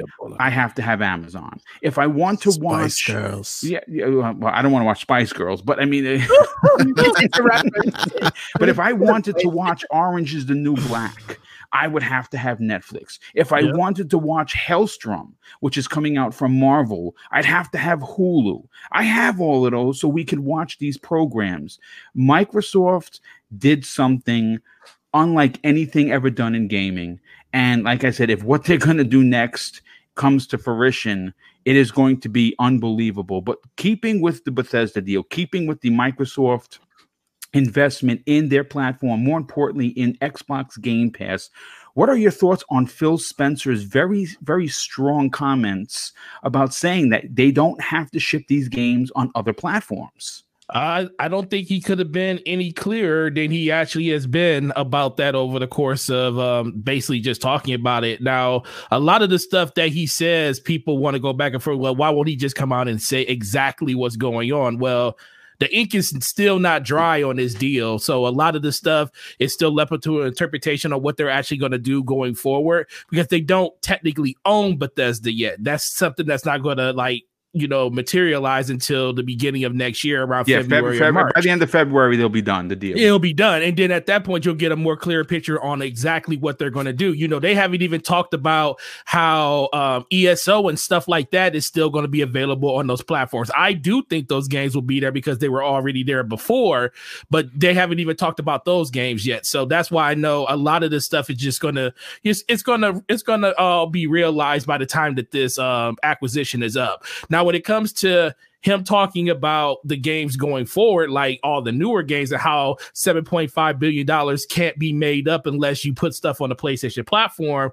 I think that is a huge fallacy that a lot of people believe in because Microsoft isn't doing this to make the money back quick and easy. They're not they're not trying to go for the juggler like that. You know, think about um, how they're trying to build Game Pass. Game Pass has been a dollar for two and a half years, almost three years. If Microsoft truly cared about trying to make as much money right now as possible, you don't think that they would have like took away that dollar deal, that dollar upgrade to let people pay the full price for admission to get it to Game Pass? No, they're still running that because they want to build that ecosystem. And that ecosystem is what they consider as their exclusive going forward. People say Xbox doesn't have any games, Xbox doesn't have this, they don't have that. And the reason that uh, a lot of people were talking about when um when Halo got delayed, people was like, Microsoft's got to do something big. They gotta, they need to go to somebody like uh Cyber. They need to go to CD Projekt Red and say, "Yo, what is it going to cost to put that into Game Pass?" And CD Projekt Red was like, "Well, we don't want to be in Game Pass, so they couldn't make that deal or anything like that." But think about it. Over if it's not going in Game Pass, that's that's that's what Xbox wants. They don't want to own your game. They don't want to own it. They say we want it in this service because this service is what our exclusive is going to be. It's across all platforms with the exception of PlayStation and Nintendo. Those are the only places you can't get it. And the only way you're going to see those games, like everybody has clearly said on this podcast, is if it's not on Game Pass, if you don't have Game Pass on your platform, it's not going to be there. And another thing that people don't realize is um, it came out today that Phil Spencer also talked about how cloud services is going to work and how all of these Xboxes right now that people have in their homes are going to be converted over to be used as streaming services yes. for you to be using at home. So guess what? Even when they discontinue selling physical hardware, not physical hardware, but physical discs for your original Xbox Xbox and they say, hey, we're not all of the games going forward will only be on the newer systems, that doesn't mean when it comes to streaming, because if we learned anything about when it came to um, Google Stadia, you could run those games on a potato as long as you got the bandwidth and the internet connection that could actually stick up with it. So, what happens with all of these 30 to 40 million Xboxes out there that are running on the S? They're running on the original X. Those instantly become service provided boxes for Game Pass and for streaming services. So, you don't even have to go out and buy anything, even if you already have the system. I just think Microsoft is and Xbox is basically just working on their core competency, what they are good at, which is being um, relevant in the space of services. And services is what's key for Microsoft. And if you're not in that ecosystem with them, then you're going to fall to the wayside. That's why I think the deal with GameStop was super important because it gives them an avenue to have a footprint in, in a marketplace where they don't want to be in anymore. Microsoft is tired of doing the hard lifting on their own when it comes to try trying to force you to buy something that you don't want. And if you don't want to buy an Xbox and you already have a PC, there you can get into it through the PC uh, ecosystem. If you got a mobile phone, you can get into it there too.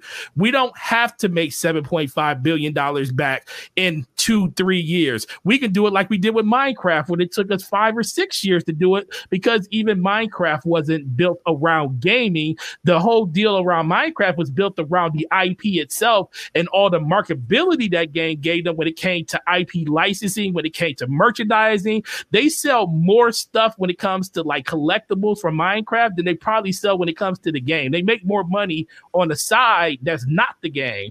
And that's what you're going to see with this acquisition. It's going to be about boasting what Game Pass can do for them.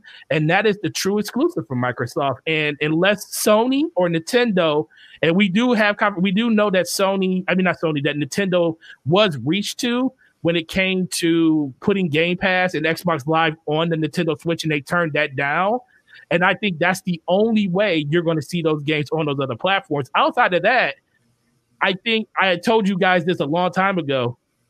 PlayStation took a lot of gamers away from Xbox this generation, and I was and I've been the first one to say that game um, Xbox hasn't done enough to convince people that were on PlayStation to buy an Xbox. Now, as this generation, the generation we're going through, starts to materialize in front of you, and we start getting closer and closer to those games coming out, like Avowed or um, Starfield and all these other Bethesda games, and we start seeing what the initiative has. Once you start seeing that, and people say, "Yo, I can get these games for a quarter of the price." And not even have to pay for them if I just go out and buy an Xbox. That Xbox is basically saying for $35 a month, I can get their highest end system and I can still play my PlayStation exclusives on PlayStation and still have an Xbox to play everything else. That's where this is going. And that's what I think the whole multi owner console ship is going to come back into play. There's going to be more people this generation that's going to own mo- both consoles just because Game Pass is going to become such a amazing value throughout the year. It's already a great value now. We always say Game Pass is like, how can you say Game Pass can be any better? But once these games start dropping from all of these developers that they have, that's three, four years out, then it becomes a value that you can't even like what price can you put on that at that point so it's only time's going to tell but i do think microsoft is heading in the right direction when it comes to this and phil spencer he's basically telling you guys right now either play on the platforms that we support or you know don't play our games and boom is muted.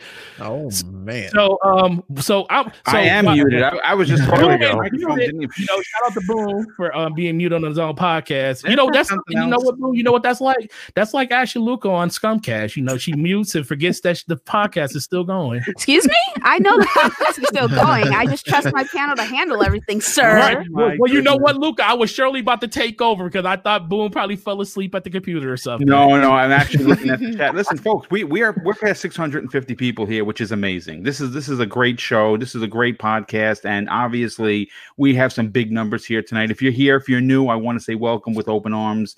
This is this is a show that celebrates gaming. Yes, we are talking about about about Xbox versus PlayStation because it's a conversation that we're having, but we're not bashing. We don't bash on this program. So if you're new, I want to say consider joining uh, and hitting that like button. We definitely appreciate that. And of course, if you are here and you are a fan, hit the like button. Let's, let's try and get about half the likes. Let's try and get about 350 likes before we get on out of here. Uh, but I want to thank the Itchy, who drops a very generous $5 super chat says Sony needs to reconsider the Microsoft Game Pass offer for PlayStation, or they're going to repeat the Nintendo deal that, that didn't happen, aka this NES CD. That's not that that that's how the P, the PlayStation was born, indeed. Uh, and I don't know if they're ever going to do that. Yeah, um, let me I, respond. I'm gonna respond to that because yeah. that's something that a lot of people always say you're not wrong in saying that this is the direction they're going in. And a lot of people want this, but I do think a lot of people want it because they see such a value with it on the Xbox. At the moment, you got to remember Xbox did this out of necessity. They did this because they had to find a way to change the narrative that was like circulating around Xbox. And that's why this deal came into play because competition. They had to do something different to mm-hmm. stand to stand apart. Now, ultimately, this is a deal that PlayStation might have to do, but they're going to do it whenever they feel like it's good for them to do it. So right. I, I, I, I caution people to say that they have to do something because guess what? They sold over 120 million systems this generation, and half that generation Game Pass was a thing. Now, over the course of the rest of the beginning of the next generation, Game Pass is going to get stronger and stronger. It is going to make an even bigger point for Microsoft, I mean, for PlayStation to probably adopt that. But as we've seen through the last two generations, whatever Microsoft started, PlayStation started doing it right after them. So this is probably going to happen, but you won't probably see it during the PS5 era. It could be possibly something that will happen with the next system that they release, especially if they see it catch fire, like how Xbox Live being paid for during the eighth generation. As soon as they started the PS4 generation, that's when they turned the faucet on and said you had to pay for uh, PlayStation Plus to be able to play in that ecosystem because they saw Microsoft was able to make that work for so long. So Game Pass has to prove itself over this generation. And if it does, and I do think it will, then you'll see PlayStation make that pivot to do the same thing. Yeah, no, absolutely, no doubt about that. But listen, what I want to do is I want to move on to the next very big topic of the evening, and continuing the conversation of publisher, publisher slash developer acquisitions, there's been a ton of interest and speculation onto what the 1.7 trillion dollar company known as Microsoft will ultimately do next. Now, this has led to much discussion within the gaming community on whether Microsoft will continue to invest in the Xbox platform, but more importantly, who can be added to Xbox Game Studios that already has a massive 23 first party studios with over 35 teams working on games for both the Xbox and PC. Now, immediately after the big acquisition, head of Microsoft, Satya Nadella, was interviewed by CNET about the purchase and what the future plans may entail. And here is what his exact response was. You can't wake up one day and say, let me build a game studio. The idea of having content is so we can reach a larger community. That's why Microsoft will consider buying even more video game companies in the future. Now, look, we had originally heard that WB Games was a possibility. Microsoft, for your information, was in the talks. They were in the ring, um, along with several other of the big publishers known as Activision. You had 2K there, you had EA there, but the big boy, uh, the Ugandan giant, if you will, of the ring was Microsoft. And if you don't know, uh, right now, Microsoft is worth more than all three of those companies on their best Friday combined. Uh, so if someone was going to walk in and knock everybody out of the ring during a battle royal, it was going to be uh, Papa Microsoft. Now, this is this is again, folks. I want people to understand what we're going to talk about is very speculative. We have no confirmation, so take what we're going to talk about with a grain of salt. But something that I heard late Friday afternoon that completely blew my mind, and that was the rumor that Microsoft had already purchased Ubisoft. And that announcement was coming right before the launch of the Series X and S, which obviously is November 10th, 2020, uh, specifically in three weeks. Now, this comes to us. Uh, and again, I want you, I want want you to understand. I have to say it because I'm going to get it in the comments. Take this with a grain of salt. We have no confirmation but we are hearing that you know things are starting to happen that may may kind of start you know little evidences you know little evidence here and there that suggested i mean perfect example rainbow six siege confirmed for xbox game pass that's the first big ubisoft title to to, to you know to come into the to the platform and that that's on the heels of the addition of, of, of Sam Fisher from Splinter Cell. That you know, obviously that's a very popular game, and that is now in Game Pass, which is pretty epic. But according to you slash Writing Fox of Reddit, and as of this show, because I checked today, it is an unverified story. So understand that again, take this with a grain of salt. This is what um this is what they had to say, and I'm going to bring up the the uh, bring it up on the the uh, the screen for you right now, so you can take a look at it. Here we go. This is what Writing Fox had to say uh, on, on the subject. He says, uh, on the next following weeks, here in Europe, people are still not decided about having the Xbox as their console of choice. As mentioned in recent, in a recent interview with Tom Warren, The Verge, with the acquisition, this can be a game changer and would reverse the, t- the tables for the next generation. My sources ensure me that Microsoft has acquired Ubisoft. I don't mind if you don't believe me, but this this will be announced in the next few weeks. Now, folks, again, take this with a grain of salt. But I want to bring up a picture and see what this does for because it gave me goosebumps when I saw it. But just the same way we saw the Bethesda's picture come up on uh, very early Monday morning on September 21st, could you imagine if you wake up a couple of Mondays from now and you see this? If you see this and I see this, I'm telling you, I'm getting goosebumps just talking about it because, first of all, Ubisoft for me personally is pr- probably my favorite developer right next to Capcom. And if this comes to fruition, Microsoft has just won the generation. I'm going to tell you that right now because if you turn around and you add all of these um, IPs along with these incredible development houses to Xbox Game Studios, and you can only play it on an Xbox or PC via Game Pass.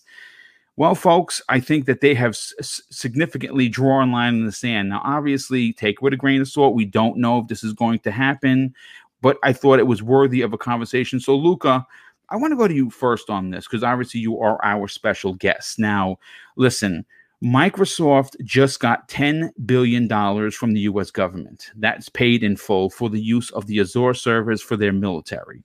And that obviously clears out that $7.5 billion that they just invested into, of course, Bethesda and ZeniMax hearing Satya Nadella say that, listen, you just can't wake up and build a new studio, but we are going to invest because we need content. They need content for Xbox Game Pass. And obviously, like Clowns was saying, you kind of want to keep these companies away from the Tencents, which is from China. You want to keep them away from Google. You want to keep them away from Apple. You want to keep them away from all of the big. Amazon has just announced their, their streaming service if this comes to fruition, what would this do to the industry moving forward? Well, wow, that's, uh, a lot to take in. All right. So the first thing I want to say is that I, and you know, you were you specified that this should be taken with a grain of salt, but I would be very surprised if Microsoft decided to buy Ubisoft for several reasons. Uh, one of them being that Ubisoft just evaded a hostile takeover from Vivendi Yes, in indeed. 2018. Mhm. And so I don't know if they want to be owned by a a larger corporation. And you know, Ubisoft is also working with Tencent. Uh, they refer to Tencent as like a long term investor, so there's that too. And the bigger thing, you know, I won't go into any specifics, but uh, from a PR standpoint, Ubisoft has some very has had Yes. some very bad press Mhm. uh, Right and you know, now. like I said, I won't go into any detail or anything, but they've had some very bad press over the last few months. So I would be surprised if Microsoft wanted to take that press on, if you know what I mean, especially s in regards to what it's referring to. So that's that's how I feel about it. It's it's the bad press that makes me say I don't know about this one. I mean, obviously, what she's referring to is the sexual harassment that has gone on. Uh, uh, apparently, w- w- Years. w- yeah, yeah, for ye- not only for years, but it is it is company wide. Now, w- is it all of the Ubisoft? I honestly couldn't say. I mean, I've only the, uh, it's it was the people. Okay, so you know Ubisoft, the people who are the executives, they're they're a family. Like they're all Mhm, part of the same family, right? yes, they are. All Mhm. part of the same family and all really good friends with one another. Uh, the people who they would put in charge were close friends with them, and the abuse would stem from the top, and it went down. Hmm. So- Well, obviously, yeah, they they've been. They, they- I mean, they've they've had to uh, suspend and, and and and certainly fire a lot of people. A lot of people have been let go. Certainly, big positions at Ubisoft has been changed because uh, this stuff got out there, and obviously, the Me Too movement, which is super super important, uh, has uh, has wreaked its ugly head uh, at Ubisoft. And again, I, I agree with you, Luke. I don't I don't necessarily know if Microsoft would want to take on such um you know such a chaotic uh, situation especially Yeah, in like, PR right maybe now. maybe give it a year or so but see these al- allegations against ubisoft they've been like ongoing for years now and it's Mhm. only gained a commercial traction uh, this year in regards to them actually doing something about it you know um i don't know how to say dude's name Yves, uh, Yves, yes what- Ye- Ye- Yves, uh, Yves, uh, Yves Guillemot. okay yeah him Yeah.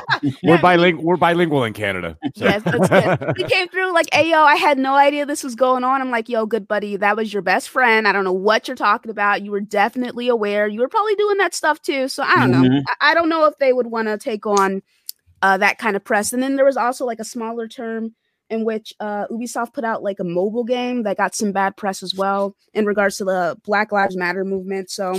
You know, I don't know. They looking a little shaky this year, uh, Ubisoft, in regards to how the media is viewing them, minus just the games division.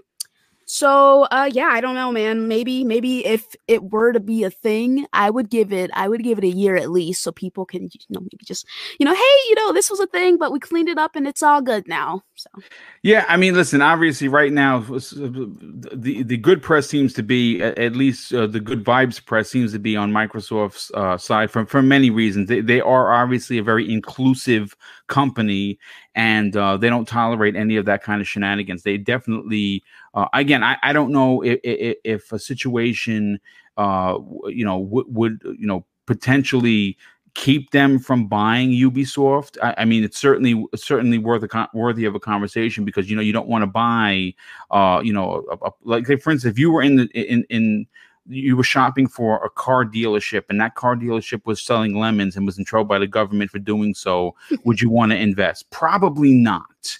So that could be the that could be the situation. But also, again, going back to what Clowns is saying earlier, I don't think Sony is the, is their real competitor right now. I think I think it's all of the other you know trillion dollar companies in Apple and and Amazon and Google that might look past this particular situation to snap up a company like Ubisoft. And could you imagine? Oh my God, could you imagine if you had to have a Google Stadia to play the next Splinter Cell or Assassin's Creed? Oh my God, I wouldn't do it myself. So it was again. I again, this is again grain of salt, folks. Yeah, yeah, yeah. I, Mike, I put it to this way: there is a big announcement coming. Now, how big that announcement is, I couldn't tell you.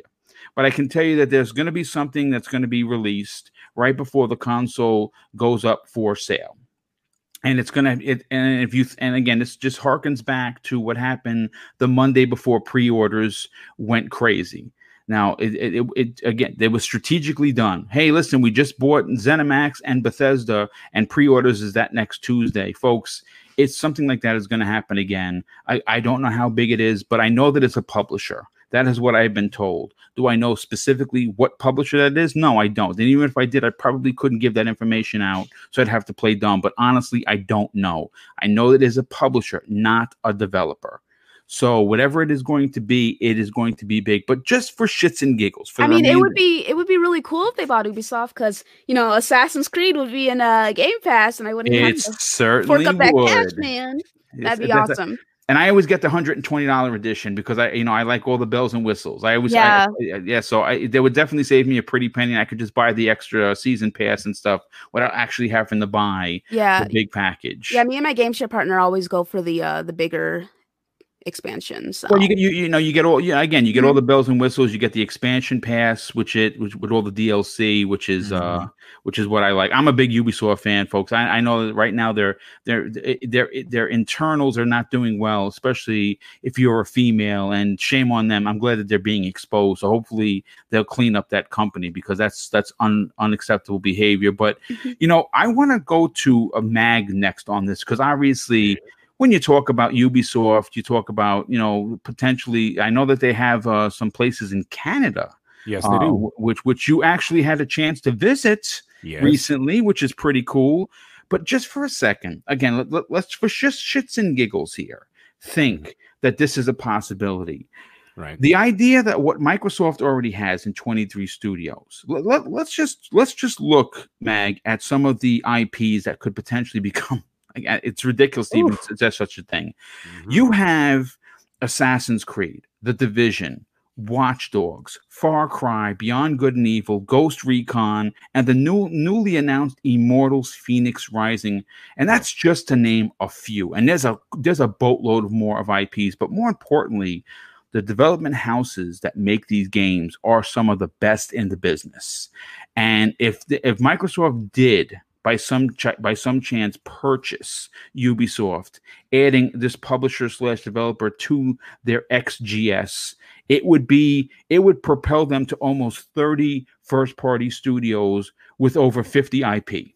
And that would be really, I mean, again, just imagine that the the sales of Xbox Game Pass could potentially double just based on these two uh, these two publishers that they picked up. What what are your thoughts on this? Well, the way the way I'm looking at this whole situation is that you know, picture a blackboard in front of you. I'm I'm not now. I'm before I get to Ubisoft, I want to get to the you know to the to the laneway that took me there. Um, in my mind, anyway, uh, I just pictured a blackboard and I just envisioned what studios and publisher options I could put on there, and you know to quickly run through the pros and cons, do's and don'ts, and you start to narrow down the possibilities. Now, I want to go through what you know uh, things that people have been saying in the in the chat and uh, and uh, on, on social media and so forth. For example, you know, the first things first, some people are saying CD Projekt Red, solid choice, great games, very expensive, very low, slow, not very low, excuse me, very slow turnover of game releases. That does not fit the Game Pass model. So they're out in Yeah. my mind anyway. Okay. They will support them in other ways. Not worth the money if that's what you're trying to do. Now, like buying Rockstar, like imagine buying Rockstar. I mean, one game every generation. That's not going to work for Game Pass, right? Same thing. So that's out. Um, EA Activision, not on the table. That's obvious. Now let's put, you know, there still is a possibility. I mean, I, I mean, I know it's minute, but there's still a possibility that WB Games might still be on that table. You know, I mean, Absolutely, one's- for sure. no one said no. I mean, they might have said, you know, they might have said that there's uh, they're not selling their division, right? Oh, we're not selling a division off, and they, they you know, but they could just be saying that to deflect speculation. Now, let's move to Japan. Yeah, You know, talk about it. I know what you're going to say. Okay, people have been saying FromSoftware, nope, I'll tell you right now, that's a big no. Sorry, Luca. I know you like those games, but those games are a niche market. No, Okay. they are. I agree. They're- They are. It's a, No, it's a niche are. market. I know you love. I know you love those games. Yeah, no, they're. They're. I mean, listen, it's not for everyone, and regardless of what hardcore uh, Souls fans say, Mhm. they are difficult games to get into. Oh, halfway through Sekiro, I was going to throw myself out the window. But anyways, uh, I got to tell you, it's not big enough to garner major attention. Okay, so some FromSoftware out. What does that leave me with? That Leaves leaves me with- with my favorite company of all time. Okay, well, no, no, that's get. We're getting there. Mine too, boom. We, Sega, you got no, no one's talking about Sega. I mean, some people brought up Sega, and now no one's really talking about it because Ubisoft sort of kind of overshadowed it. But Sega's still in the race, and it makes sense to me. Now, if you think about it, what does Sega have? They got a whole well of IPs to dip into. Okay, they have legacy status. Just Yeah, think they do. about their history with Nintendo and the 80s and the 90s and those console wars. You know, for us old enough to remember those, right? and it would give them that Japanese clout that they were looking for. Now, the other one, boom, this is just for you, buddy. It's Capcom. And we know it's pretty damn obvious why that would be the ultimate Japanese acquisition. Yes. Imagine having that, like, you you're excited about Ubisoft. Imagine having that stable of IPs in their wheelhouse. Now, also remember, Xbox, by the way, here's another thing Xbox and Capcom have a great working relationship. they absolutely do. Yes. And a lot of you remember when Game Pass started? A lot of Capcom titles have, and still, by the way, are still in Game Pass. hmm And so they're a contender. So now what we narrowed it down to? We still narrowed it down to WB Games, Capcom, Sega, which leaves us with what? Ubisoft. Yeah. My favorite third party developer. I'm not talking about their behind the scenes shenanigans uh, and, and, you know, is deplorable what's going on over there. They'll fix that up. They'll clean it. Okay. They'll clean house. But I'm talking about in terms of their product. They are my favorite third party developer. Mine too. This, yep, this is the one, boom. Okay, whether it happens or not, that's irrelevant. This is the great white buffalo. This is the one that they got to get. okay, this is the one they got to get. So, first of all, any talk of monopoly, by the way, is utterly ridiculous. And I'll tell you why. Last night, I found, I, I looked it up. Okay, monopoly laws in the United States, okay, under the Sherman Antitrust Act of 1890 states that a company has a market share of 75% or more within a community or area is considered a monopoly. Microsoft is nowhere close to this. Okay. So that narrative can be immediately put to bed, by the way. Okay. I looked it up. I read it up. You damn right. I, I, I, I looked it up. And I'm not a lawyer. Anyways, back to Ubisoft. How attractive is this company? And how well do they fit the bill for Xbox's future in Game Pass? Ubisoft has every tool in their shed to uh, that you know that would create the perfect symmetry for that kind of business model. You have a company that has the ability to crank out four to five AAA uh, bangers a year, and you you named them off. Boom. Okay, you know you got your Assassin's Creed, your Watch Dogs, your Far Cry, your Splinter Cells, Splinter Cell. By the way, Ubisoft, we're Oh. waiting. Yeah. Okay, and many more, and then they have a very successful games as a service like For Honor and Rainbow Six Siege Yeah. which coincidentally is, Is in Game. Pass. okay, that game alone, by the way, has over 55 million players. That is absolutely perfect for Game Pass and bolstering those numbers. Anyone else starting to uh, connect the dots here? I mean, come on, guys. Valhalla gets moved, okay, to meet the Xbox launch date. Rainbow Six Siege magically shows up in Game Pass. I mean, something is definitely up. You know, Satya said it himself, and you actually you said it about uh, 50 minutes ago. Boo, why build a studio from the ground up when you could buy? And Ubisoft cranks out bangers like a German organ grinder during Oktoberfest. okay, this is a match made in heaven, and it would be monstrous for Xbox. Monstrous if it happens. It remains to be seen. Okay, And th- th- like you know, we all said this. This is uh, this is all speculation. Okay, and oh, by the way, a quick side note: I had this thought about Phil, uh, Phil's philosophy. This, this actually ties into this whole thing and, and and his vision in regards to this. Okay, and I know we sort of touched on it earlier, but I mean, if anyone did anyone really stop to think for two seconds why these things are actually happening, why they're buying these studios, besides the money, we know that. But if you dig deeper, I don't know Phil personally, okay, but I do know he cares about this industry. And I know when someone works from the heart. I can tell you, as an executive chef, I can tell you that food tastes better when you cook from the heart. Okay. Absolutely. My wife says that all the time. And when I tell you Mrs. Boomstick puts a foot in the pot, when she does, she knows how to cook. And every time you don't cook with, when you cook with some sort of anger or uh, or You detest, taste it, man. you absolutely does. She says that all the time. Okay. You cook from the heart and people can feel it. And the reason why I brought that up is because I can feel the same thing from the moves that Phil is making. And the Mm, way I'm mm. thinking about this, from his words and his actions, I think besides money, I think he's making these moves to preserve the gaming world as we know it. I know that sounds so ridiculously melodramatic, but honestly, hear me out. From the GameStop partnership to keeping those devs and publishers out of the hands of not Sony, but Google and Amazon, who I fear, honestly, would devalue our beloved games industry. That's just my per- personal thoughts there. I think, I mean, he's basically the same age as us, just a few years older. Okay. And he grew up the same way we did. So I think he's trying to preserve that world that we all know and grew up with and and try to keep it the way it is before it becomes a faceless corporate you know uh you know Amazon and Google. Because you know what? If they bought Ubisoft and things didn't work out they would just dissolve them. They wouldn't care. Exactly. Amazon would care? Not a chance. So you could tell he does anyways I just want that was just a little side note just popped in my head I just I just had to get it because I know a couple other people talked about uh we're just kind of touching on that earlier um, either way, whatever happens in the next few weeks, honestly, color be super excited. Okay. And if I was in a casino right now, I'd be dropping lavender chips on Ubisoft. Oh, I, I, I like the way you think. Listen, let's bring clowns into the conversation. I know you said you clowns. You just said privately you wanted to add something, but I want to get, get your opinion on it. Again, this is this is one of those topics you take with a huge grain of salt, and that's fine. But we but based on the way it's presented, not only by myself but by Mag, it definitely could be a conversation because of what this particular publisher can bring to what is most important to Microsoft right now, and it's not the consoles. It's it's it's the services.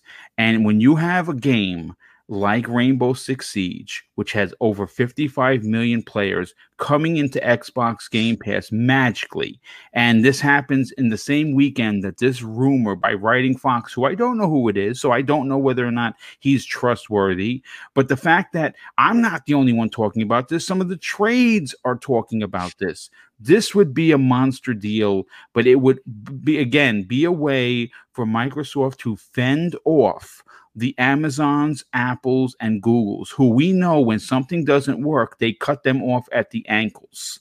And it would be terrible for a publisher like Ubisoft that has so many beloved IPs to go and be locked down to a Stadia. That would be awful. What, what, what are your thoughts on this this potential uh, acquisition? I- Is it possible, clowns?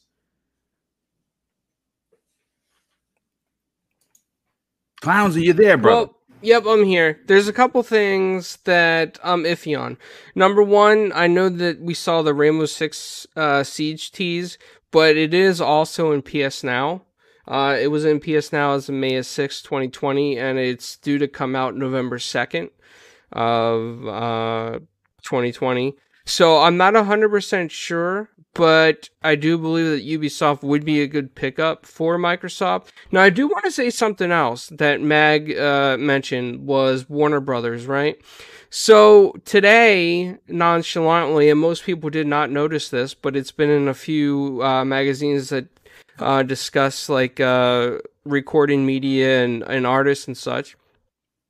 Warner Music received an investment from a private investor of 250 million to buy masters to own the copyrights to other artists. Now, what do we know about Warner Brothers and AT&T? They were in massive debt, right? So where did they get this money for this private investor? Could this be some type of deal that Microsoft struck with the WB Games division to help them with their debt and buy some licensing or some IP? Not only was there, you know, that WB was in and AT&T was in some debt, but DC Comics was not doing so well either this year. They did a lot of layoffs. Um, a, a lot of prints are going down. They almost went bankrupt. So who's not to say that Microsoft also did not strike a deal to co-license anything from DC So uh, Mag may be onto something. Maybe they did do something with WB. I'm not saying that they're still not going with Ubisoft, but I think that we may see something from WB. I mean, listen, you, you you never know, and you know what? Let's sound like, let me sound like a greedy prick. How about they buy them both? I'm just saying. I, I, I nice. I, I, you know, listen, I, I don't, I don't have that checkbook, folks, and this is coming from an armchair quarterback that only has 6,700 subs. So what do I, what the hell do I know? But I can tell you that if we're gonna go for gold, let's push all the chips on, on and bet on black. That's just my opinion, and I say buy them both. But let, let let's get um, let's get Tempest Sun in the conversation. Tempest, listen, there's again the, the rumor of another acquisition has gone from rumor status to pretty much it's going to happen. The question is, when is it going to happen and who is going to be next now mag he painted a great picture it's a picasso in my opinion and obviously when you say capcom now you're talking because mm-hmm. their their ips are as as important as like say Walt Disney. I mean, you have Dino Crisis, you have Street Fighter, you have Ghost and Goblins, you have Onimusha, you have Resident Evil. The, Resident it, it just goes on and on and on on yep. what would be coming over. What what are your thoughts on this, dude? Uh, I mean, is there a chance that Ubisoft joins Xbox Game Studios? First of all, outside of maybe EA, or Activision, uh, or pro- probably Take Two as well. Anything is possible at this point. Um, after Bethesda, the sky is quite literally the limit. Um, so anything we're talking about here isn't far fetched. Uh, nobody's mentioned the uh, 2018 route they went, where they just handpicked five developers. That's also a possibility as well. Doesn't mean it's going to be a uh, publisher that they buy, um, by far, hands down, the one I'd want them to get the most, hands down, no questions asked, is Capcom. Right.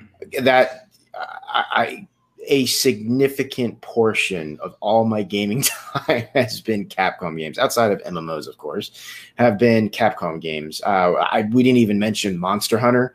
Monster Hunter single handedly like owns Japan. Like, yeah, it's like the biggest thing over there. Like, I can't even stress enough. And what are they trying to is. launch in Japan? What are they trying to push in Japan? Oh yeah, the it's called uh, XCloud. It's called yeah. Xbox Game Pass, and mm-hmm. wouldn't it be pretty epic to have Monster Hunter as a first party game? Wow. Oh yeah, I, I don't know. I if they bought Capcom, I now over here, I, yeah. When you think of something like Bethesda, like me personally, I know some people have obviously even on this panel there were some differing differing opinions on if they'd be exclusive or not.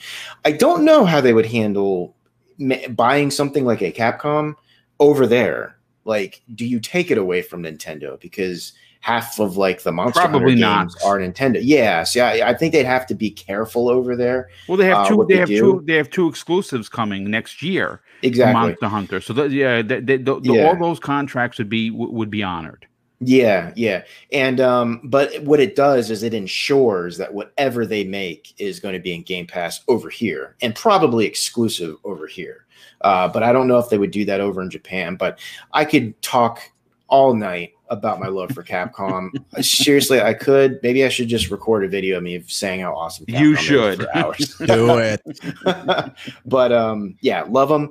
But now, like I said, the sky really is the limit, man. It, it could be any one of these companies really. For some weird reason i you know valhalla is one of my most anticipated games. Like i can't wait for that game. Like i am so excited to play it, it i loved odyssey. Odyssey is in my top five for this generation. Absolutely loved it. Um, I, I, played the heck out of Rainbow Six Siege. I look at Ubisoft and I love and play a lot of their games, but for some weird, strange reason, when the rumors hit that they might have bought Ubisoft, it just struck me as odd. Like I, I don't know what it is. There's something about that. Maybe it's the lack of. I don't want to say lack of, but when I think of Ubisoft, I just think of a lot of good games that I enjoy. I don't think of characters. When I think of Capcom, I instantly think of characters, characters from Street Fighter, uh, Resident Evil. I think of stuff like that. I think of the monsters from Monster Hunters because they are characters. I can name you almost every Monster Hunter monster there is. I know that's super nerdy and weird, but I can do it. So I, that's what I think of of that stuff. Like when I think of Ubisoft, I do think of Sam Fisher and um, I think of Jade from Beyond Good and Evil. Outside of that, a, a, a lot of their stuff is, you know, user created characters and I I don't know, man. It just struck me as weird. I, I, would I wouldn't mind it because I play most of their games and they would be in Game Pass. So selfishly, I'm like, yeah, sure, bring it on. But I mean, uh, it even hit me as as you know way more weird than like WB. Like WB, I instantly think of stuff like Mortal Kombat and yeah, uh, the Batman series with um uh, uh not Rockstar, uh Rockstar, what was? Rocksteady? Rocksteady. Uh, yeah. yeah, yeah, yeah. So um, you know, I just I don't know. It would be strange to, to me, but it, it's it'd be amazing. And like you said, boom, what be greedy and buy both because it's just more games for us on Game Pass. Like, uh, I'm sorry, it is what it is. But uh, you know, as it's uh, well, what I will end with though, as it stands now, even if they weren't to ever buy another developer, they're set. Uh, they're set. That Bethesda deal was so big, and as it sits now, like I, I've been saying this all the time, but if they made like a Smash Brothers style game, they would have practically as big of a roster as like Nintendo does. Uh, it, it's crazy the amount of characters that they they they own, the IPs that they own. Um, so they're set now, and if they add anything to it, it's all gravy, baby. So yeah, no, absolutely. Uh, Cyber, let, us bring you to the conversation. Uh, you know, listen, the, if people are wondering what the market cap value, what Microsoft would actually have to spend, I actually looked it up. It would be nine billion dollars to buy Ubisoft if you had if you wanted to know the price. Now, yes, is that a little bit more than the Bethesda deal? And yes, it is. But the amount of IP that would come over is just monstrous. And mm-hmm. I can again, considering they just signed a ten billion dollar deal with the U.S. government, uh, again, the, the, the, money they invested, they got back, and they could reinvest that money and get more people into Xbox Game Pass, and that is ultimately what they want to do. I, am I'm, I'm sure that if you sat down and you talked privately with Satya Nadella and Phil Spencer, they want to be that company to be able to say we have a hundred s you know whatever million subscribers to xbox game pass and it's the most important thing to our gaming division as well as what continuously brings in the money. For you personally cybernox what, what, what are your thoughts on this ubisoft rumor? Is, is there any validity to it uh, well, first of all, I just want to say that every time somebody uh, mentions Splinter Cell, this comes into my mind. Every night in my dreams, I see you. I feel who, who sings this song? you. Who sings this song? I apparently Cyber does. no, I want to know what, what's the uh-huh. name of the, the lady that sings this song. Because you have no idea. I have no idea. Celine Dion. Okay. Celine Dion. Yeah, yeah, yeah, yeah. And she's yeah. French, by the way. Yeah. Uh, boom. We just lost uh, 400 viewers. we just got like. We're down to 103 viewers. Thanks, Cyber. Great work. oh. Anyways, with all seriousness, um, I think. Listen, as much as I'm uh, with everyone else that I would love this acquisition to take place. Um, Ubisoft, I, am kind of, I don't know. I think it comes with a lot of baggage, kind of what Luca alluded to earlier. I see more of uh Uplay Plus coming to Game Pass, kind of like EA Play came to Game Pass, than them actually acquiring uh, Ubisoft. However, Capcom, mm, that's looking a lot more promising in my eyes. Thank you, Cyber. Now, that is so smart yeah. of you. Thank you. Yes. um, um, what I saw, kind of what Boom said, they just got a big government contract. There's they also have uh, that money that was allocated to that TikTok um purchase that right, they were going to buy they, that, they, yeah, fell that through. That yeah. So mm-hmm. they do have money to spend. Um, the question is where they're going to spend it. Um, what Mag said was really smart. They need games on Game Pass that are going to be rad- uh, rapidly available uh, in a couple. You know, let's say you can launch them. You know, every every year or so.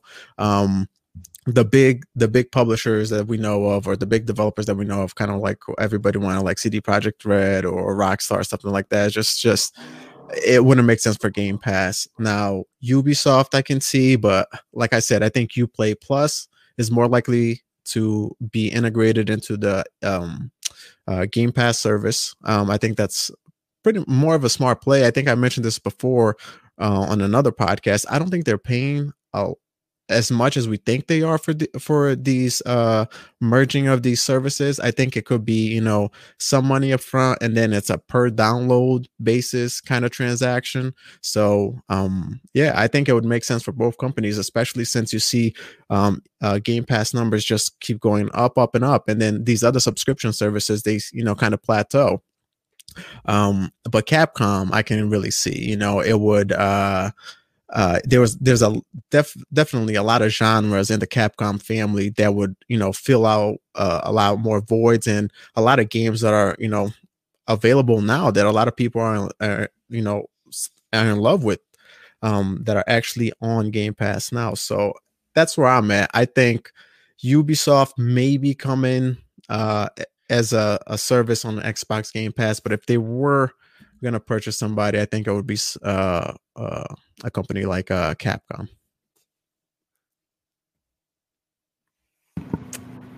Boom. I mean, Boom's muted again. Oh, you guys want me to sing? I'll, I'll sing more. I'll no singing, sir, oh, please. Oh, sorry. Um, I was trying to hold it down. I was trying to hold it down. I, I appreciate that very much. your, your your service is welcomed here, but we're gonna have to just mute your mic if you start singing. No, I'm just kidding. Uh, let, let, let, me catch up with some of these super chats uh, for tape before I bring you into conversation. We oh, just man, it just moved. Hold on just a second. Santry is gonna be the first one that I bring up, and let me just catch up with that. Hopefully, I I can find it because sometimes this chat just goes so quick. We and I got a, I got a big shout out to 650 people here. Thank you so much for keeping this chat really going, moving quick. Sa- Sastry drops a very generous five dollars super chat. Says, "I feel like Xbox took Sony attacks personally from the start of the generation, and they are coming to win this gen. They will it will be uh, they will be nice but not bullied. Oh, that's that's a that's a great point. And yes, uh, you know they, they Sony's been taking shots for years." Um, very good friend of the show, Philly Eagle, drops a very generous $5 super chat and says Microsoft didn't take out a loan to throw 7.5 billion at the ZeniMax deal. This was a regular transaction. They don't even blink um, at, at, at. Uh, no need to think too hard on it. Yeah, that they have a, a tremendous amount of of, uh, of a war chest full of cash ready to spend and invest, and that was not a loan. That was actually literally cash that they had on hand. We have Bounty Boom drops a very uh, wow another generous uh, uh, donation of two dollars, and he says hit that like button. Great show. Thank you so much for that. As always, certainly appreciate your generosity. Let me see. Let's find the other one. We also have. Oh, hold on a sec. I'm sorry about that. This chat is flying by. Okay. We also have Sastry drops another. Wow, generous two dollars super chat. Says, "I swear, Mooch is on the show under another name." Yeah, that's of course we're talking about Mag. Yeah, he does. He's he's, he's well, he's the Canadian Mooch for sure. Restored Hades drops a very generous two dollars super chat and says, "If they got Capcom, they would have a studio for Ki." Indeed, yes, we definitely need a proper Killer Instinct to one of my favorite uh, fi- favorite fighting games, pretty much of this entire generation. The Living Flame drops a very generous two dollars super chat and says, "Xbox, please bring back the Blue Bomber." Oh yeah, that would be great. Love to see uh, the Blue Bomber combat. We have Regulator 951, a very generous friend of the show. He drops an outstanding $5 super chat, says, uh, $5 super chat and says this. Just stop by to show some love to Boom and your awesome panel. Cyber's voice is a mixer of Fergie and Jesus. it's great to see Luca oh on the panel. God. Yes, it certainly is. And that's pretty funny. Um, we have um, Sycamore 007 drops a very generous $5 super chat and says this Microsoft won't be buying any publishers anytime soon next year, but not this year. Uh, well, I mean, I mean, I, I, hear you. I hear what you're saying, but that's not what me and King have heard, and we have sources very close um, to the situation. But again, we will see. Now, Forte, listen, I, I enjoy your opinion because not only do you uh, you handle these kinds of conversations from a fan's perspective, but mm-hmm. because you're at the business aspect, where from from a business point of view, like if you remember on Breakfast with Boom, you were integral in talking about how big of a deal the GameStop uh, Microsoft connection was and, and what that means for both companies.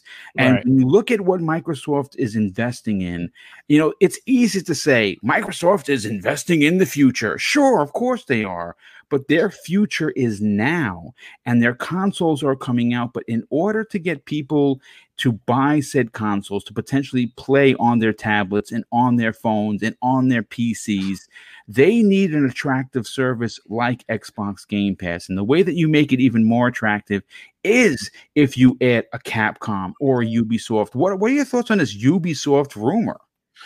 Look, man, I swear I think there's some type of um there'll be like some type of thing they have to pass. Like, is this a monopoly at this point? You got all the you got pretty much all the bigger the biggest publishers inside of your wheelhouse outside of like take two. Eh, real quick, uh, Mags did say uh, he uh, he made a really good point about how it's not, bro. I just wanted to put that out there. But go ahead. It's, not, it's definitely not a monopoly. We know that. Yeah, a monopoly would mean they would have the majority of everything, and that's not even half of it. Because there's so many other um, smaller um, studios out there that still make stuff. They it would it would take a lot to be that. But uh, overall, it's interesting. Um, I think the the thing is when we sit back and we think about it, we no one expected Microsoft and Xbox to come out and spill seven point five billion dollars on something like gaming, because up until up until this point, a lot of us was really wondering how committed Xbox or Microsoft was committed to gaming. Now we knew Phil Spencer was committed to it. We knew that that was the message that he was been trying to push throughout this entire generation, but we didn't know that Microsoft was fully behind it until now. This is when you know Satya Nadella comes out there and he's doing commercials and he's throwing first pitches to people, and then all of a sudden Master Chief and all his friends come out and they're all Mhm. taking the picture on the golf on the on the greens. And then after that, he says we're 100 percent in gaming and we're not done. So these are all moves that definitely can happen. The only thing that kind of um the only thing that kind of makes me think that the Bethesda, not the Bethesda, but the um, Ubisoft thing is probably more of a pipe dream.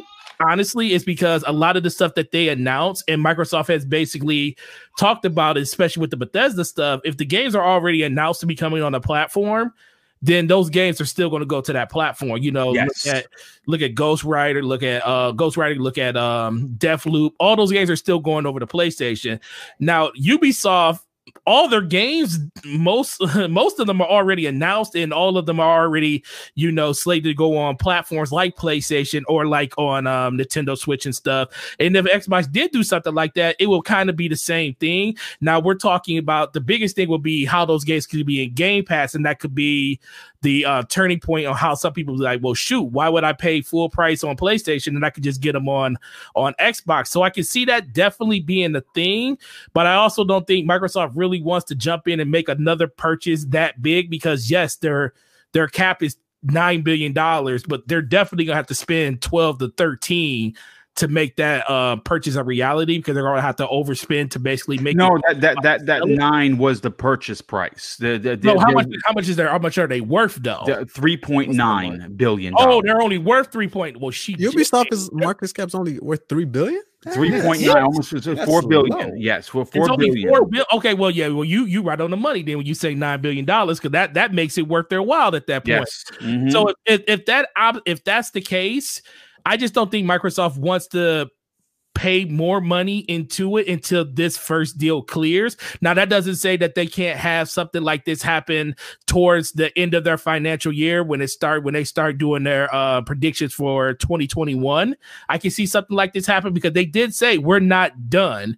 Uh, at this point, I want to see exactly what they're going to do with the studios they have. They got 23 studios. If you chop those studios up, because a lot of them have more than one development house in them, Game Pass is going to be um is going to be busy and full. Yes. For quite some, it's going to be full for quite some time. So I'm looking forward to what they have now. If they want to surprise me and have more things and have other acquisitions and stuff, because they said they're not done, I'll be happy to see it. But at this moment, man, I can't get my hopes up on something like Ubisoft or even or even Capcom or Sega because what like Sega Atlus is one of my favorite like one of my truly favorite development houses. You know, I love games like Catherine. I never really got into the Persona pre- franchise and stuff like that, but the uh, Shin Megami Tensei's, I played that stuff a lot on Switch. That's a huge franchise that I'm a Hey, fan of. Wait a second. Yes, go ahead. Why don't you uh you should uh boot up that Persona 5, King? I have it. I I knew know, Luca was going to chime in on that. I have Persona 5 Royal edition too. I have everything. Yeah, I think uh, I definitely think that's worth a play. It's amazing. Yeah, but it's it's also 150 to 200 and 300 hours. Excuse me, Ooh. I beat it in 108 hours. Thank you very much. That's 108 hours not on Destiny. 109 hours not on Destiny, but um, no, but no, she, you're right though. But I think Sega would probably be the one that I'm more interested in, just because of Atlus. I think Atlus Yeah. itself. Um, you already proven that you pretty much own the West when it comes to like the Western RPG. Now the only thing you don't have is the Japanese RPG side of it. And if you get Sega, you pretty much are tying up pretty much everything when it comes to RPGs. Well, Phantasy Star alone is worth Yeah, it because Phantasy that's Star doing very well in Japan. Yeah. So I think that would be the one that I would be more interested in because let's be for real.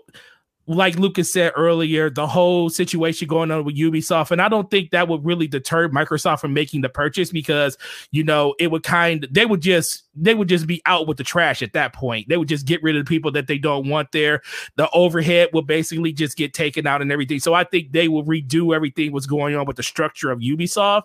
But I think they already have a lot of games like that. Um, that open world field type game. That's what they're actually striving to do now inside of Game Pass with the games they have. I think the more RPGs they can get in there, specifically JRPG, Mhm. Then you're going to be talking about the people in over in the um, southern sides of the country and over in the other side of the world that's going to be paying more attention to them because that's why Japan and Asia are super uh, into the um, Nintendo ecosystem because of games like Xenoblade. Yep. They like those type of games and stuff over there. That's why JRPGs are so prevalent over in Japan. That's why Europe is so good, so deep into the uh, PlayStation ecosystem. So if they can make a move for Sega, that would be the one that I think would really pay bene- uh, dividends for them going into the next generation. But I'm just, I just want to take a wait and see approach because I'm still kind of recovering from 7.5 billion dollars being spent that I never thought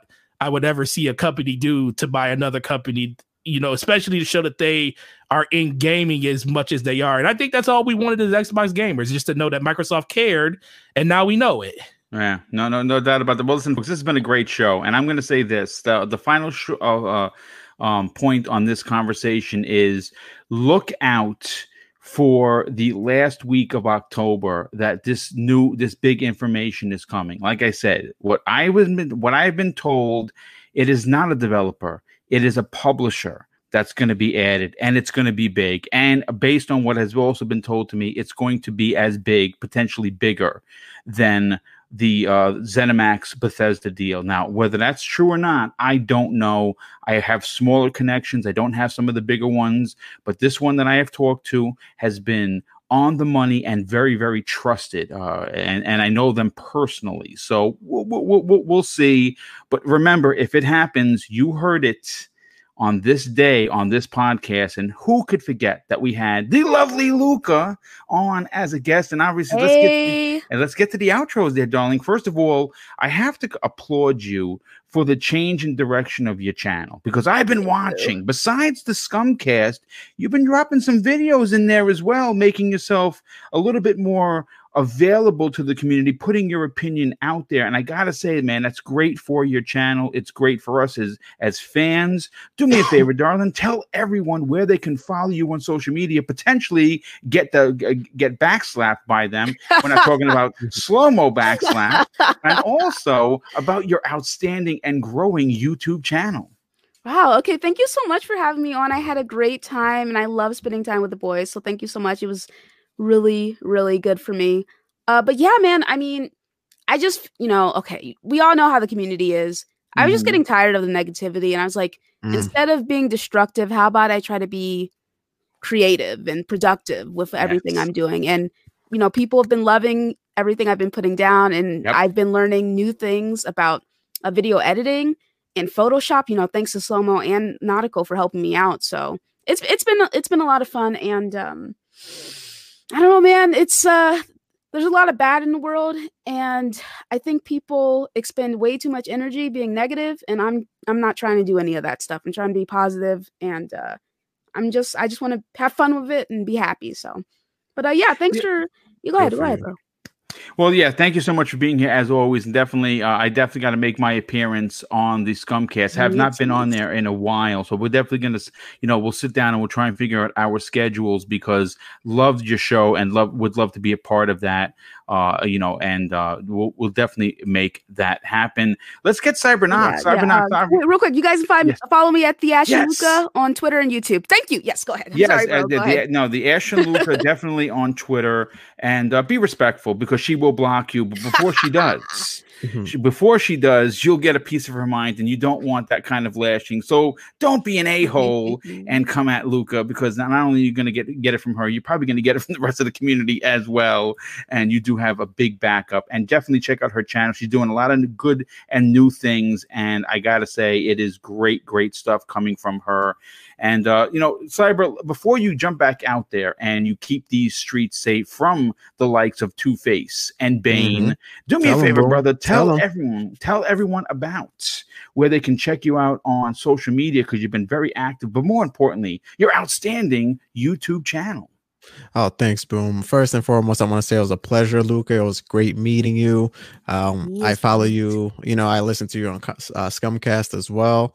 Um, hopefully, I didn't make your ears um, bleed, but Yeah, you know what I hold mean. on, So, go see here. Let me uh, go. next time I'll give you a warning. You, let me go refollow you because I. All right, I'm it's, sure. it's all good. No, no, boo, I got you. Cybernox, you guys already know the drill. Uh, Cybernox on Twitter, that's where I'm most active. YouTube, I gotta get a, you know, I gotta start putting out more content. I know, I know, but it's always a pleasure being here Monday evenings here with you know my primetime gaming brothers, and uh, yeah, I can't wait for uh next uh next Monday, and uh yeah, everyone have a great week. Well, thank you for being here as always. Tempest Sun, let's bring you back into the conversation. Now, obviously, you have been very busy in the MML world, but every now and again, you sniper a few people and take out people that come across your path, but at, at the same time, offer your friendship after murdering them online. Do me a favor, brother. Tell everyone about where they can follow you on social media and potentially get shot in the face from, uh, by you on PlayStation Network and, of course, Xbox Live. You have way too much fun with that, man. I really do. I love it. I love it. no, I love it too. Uh, you can find me on Twitter at the Tempest Sun. Uh, gamer tag is Tempest Sun. Um, yeah, I got to get some gaming done. Uh, it was cool having Ash and Luca on and my panel of my boys. Always good to be with you guys. And uh, I got gaming to do, so I'm going to get on out of here. All right. Well, listen, dude, thank you so much for being here. And obviously, you being a part of the show is a big deal. You were here from the beginning, and to have you on each and every week is always an honor Thank to you, man. work with you. So, uh, clowns. Clowns, thank you so much for being here as always, Mr. Clowns. It's, So, you know, you have been doing some interesting things on Four Guys with Quarters. As a matter of fact, you've been rubbing elbows with several of the big time industry movers and shakers. Why don't you tell everyone about that and where they can follow you, potentially even mail you a calzone? Nice. Thanks, Boom. Yeah, um, so lately, Four Guys with Quarters, we have been, um, I guess, introduced to several different celebrities. We just interviewed actress uh, Siobhan Hewlett on Four Guys Quarters. We interviewed video game and film composer Crispin Hands.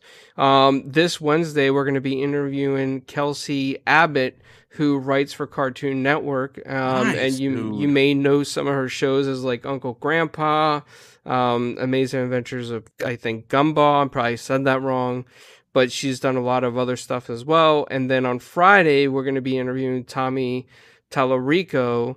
Um, and next week, we're supposed to have more voice actresses as well um, on Four Guys with Quarters. But you can find me on all social media at Italian Clowns um, and Four Guys with Quarters. Uh, on our channel, we do about four shows a week now, unless we're doing interviews.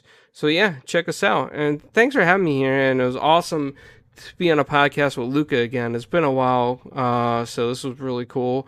And you know, everybody here is awesome. Glad Gaming Forte was able to get past those interviews, man.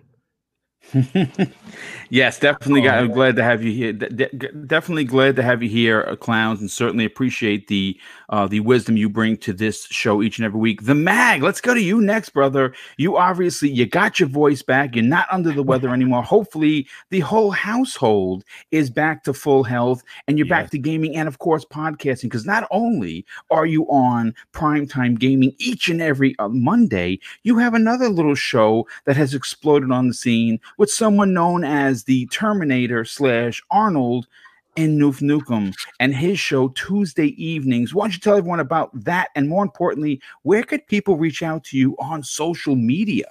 Okay, well, yes, thank you uh, tonight for a great show, great chat, great panel, and uh, uh, Luca, you're awesome as always, and it was uh, actually an absolute pleasure to be on a show with you instead of just sitting here listening to you. So it was a wonderful. Oh, and by the way, uh, chat, everybody, uh, Boom wasn't kidding. Okay, Lu- uh, Luca added me on Twitter about two days ago. I've already been banned. So anyhow, moving on, moving on. Uh, yes, you can find me uh, right here every Monday night at 8 p.m. Eastern Standard Time on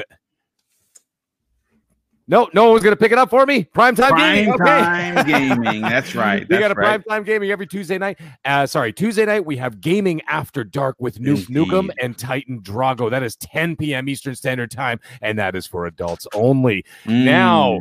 Uh, you can also find me on Twitter at the Middle Age Game Guy. That's with a GY at the end. On the Xbox side of things, you can follow me at Dead Meat One. That is D E D M E A T One, all capitals. On the PlayStation, you can find me all capitals, one word, because I don't know how to be quiet. I am the Mag. So you can find me in all those places. So, anyways, guys, again, it was an absolute pleasure to be here. Everybody have a great week, have a great night, and we'll see you next week. Thank you so much, brother. And last and no way least, uh, Gaming Forte, you have been really, I mean, like churning out not just content for the sake of content, but you're putting out thought provoking, awesome content. Your channel has exploded. You're going to hit 3,000 subs before you know it. Also, in tow, of course, we have to have him back on the show. Hopefully, we can get him on maybe this upcoming Friday morning. And of course, you know, you've teamed up with Slow Mo Backslap, one of my favorite content creators, because of his honesty and the fact that he makes content like you that is thought provoking. Tell everyone about your cha- about not only your YouTube channel, the the show that you do with Slow Mo on a weekly basis, where they can find you on social media, and more importantly, one of the seventeen thousand shows that you're on weekly. Look, man. Uh, first of all, drag him. To, I'm sorry. First, first of all, it's hard to follow up Matt because he's always yelling. So, got to turn my preamps on my mixer up to make sure I'm able to concentrate. but, uh, but no, it's always a great time being here with you guys, man. You guys are the beginning of the week for me. It, it wakes me up. It makes me energizing me for the rest of the week. So I'm super super happy to be here with you and all the success you're having on your channel, man. And I'm just happy to be a part of it. But uh, outside of that, it is Gaming Forte everywhere YouTube, Twitter, Xbox Live. PlayStation is still Nautica. So shout out to the Fallen. But um, man, look, DPS podcast every Thursday now at 9 p.m. We moved it from Tuesday. We're on Thursdays. That's going to be the new home of me and Slomo Backslap, literally arguing about something that probably makes no sense, but you're still going to enjoy it. Um, you can check us out also on the Brat podcast every Wednesday night, 9 p.m. Um, with E Money, Eric Jackson, um, Enrique, and Slomo Backslap, like I said earlier. And last but not least, Pride Time Gaming right here every week Monday. Sometimes it's, it's eight o'clock, right? Because I'm getting my time. Yes. Mm-hmm, are we going to change when daylight savings times happens? Are we going to stay at nine at eight o'clock? No, we're probably going to drop it back. We may go. We may go back. We may. I got to prepare myself for that. But yeah. but no. Outside of that, man, it's it's been incredible, man. I, I love being here with you guys. Um, just keep doing the good work that you guys are doing. And we got to get you guys on all these different shows. I got to put out some invites to you guys to be on DPS and all these other places. Absolutely. And then we'll, we'll definitely answer the call for sure. But listen, folks, this has been an amazing show. We had over 650 people here to listen to, you know, two massive topics. We got, we, we, we actually got the, uh, the what we've been playing into the conversation, which is pretty pretty awesome.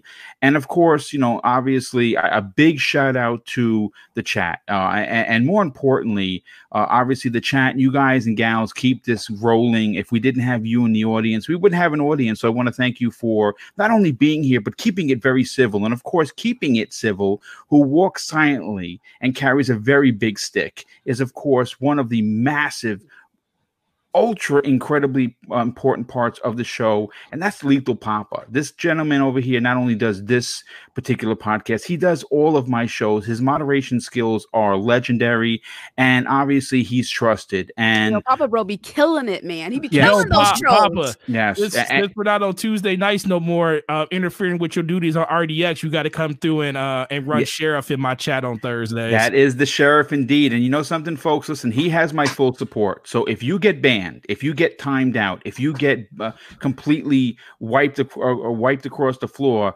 don't come to me later on saying why did I get banned w- with a DM. He has my full authority. He has the full authority to if you are being a troll, if you're being an a hole, if you're causing trouble, you're gone. This is a kind of community that I grew with friendships and love and caring and togetherness. And if you can't be a part of it, well, then you're going to find yourself banned, and that's going to be tough titty. So don't do that. Come here, hang out, enjoy yourself, have fun, and uh, just enjoy yourself. And before we get out of here, CKO Yumi drops a very generous $2 super chat and says the email makes sense if Xbox owns Eh, uh, Ubisoft and Sega. Wow. Well, yes, I say buy them all. That's what I say. But you know what? I am not writing the checks. Anyway, listen, folks, I want to say a big thank you for being here. And I want to close out the show with something that's important to me. Hopefully, one day it will be important to you. And that's something that my dad taught me when I was a kid. It made me a better New York City police officer, but more importantly, it made me a better human being. And he used to say, son, treat others how you want to be treated. And also, it doesn't cost anything to be nice. You live by those rules, and I can guarantee you, you're going to have an awesome day. So take care, enjoy gaming on whatever console you like playing on, and we'll see you next week on the newest episode of Primetime Gaming with Mr. Boomstick and Friends. Bye.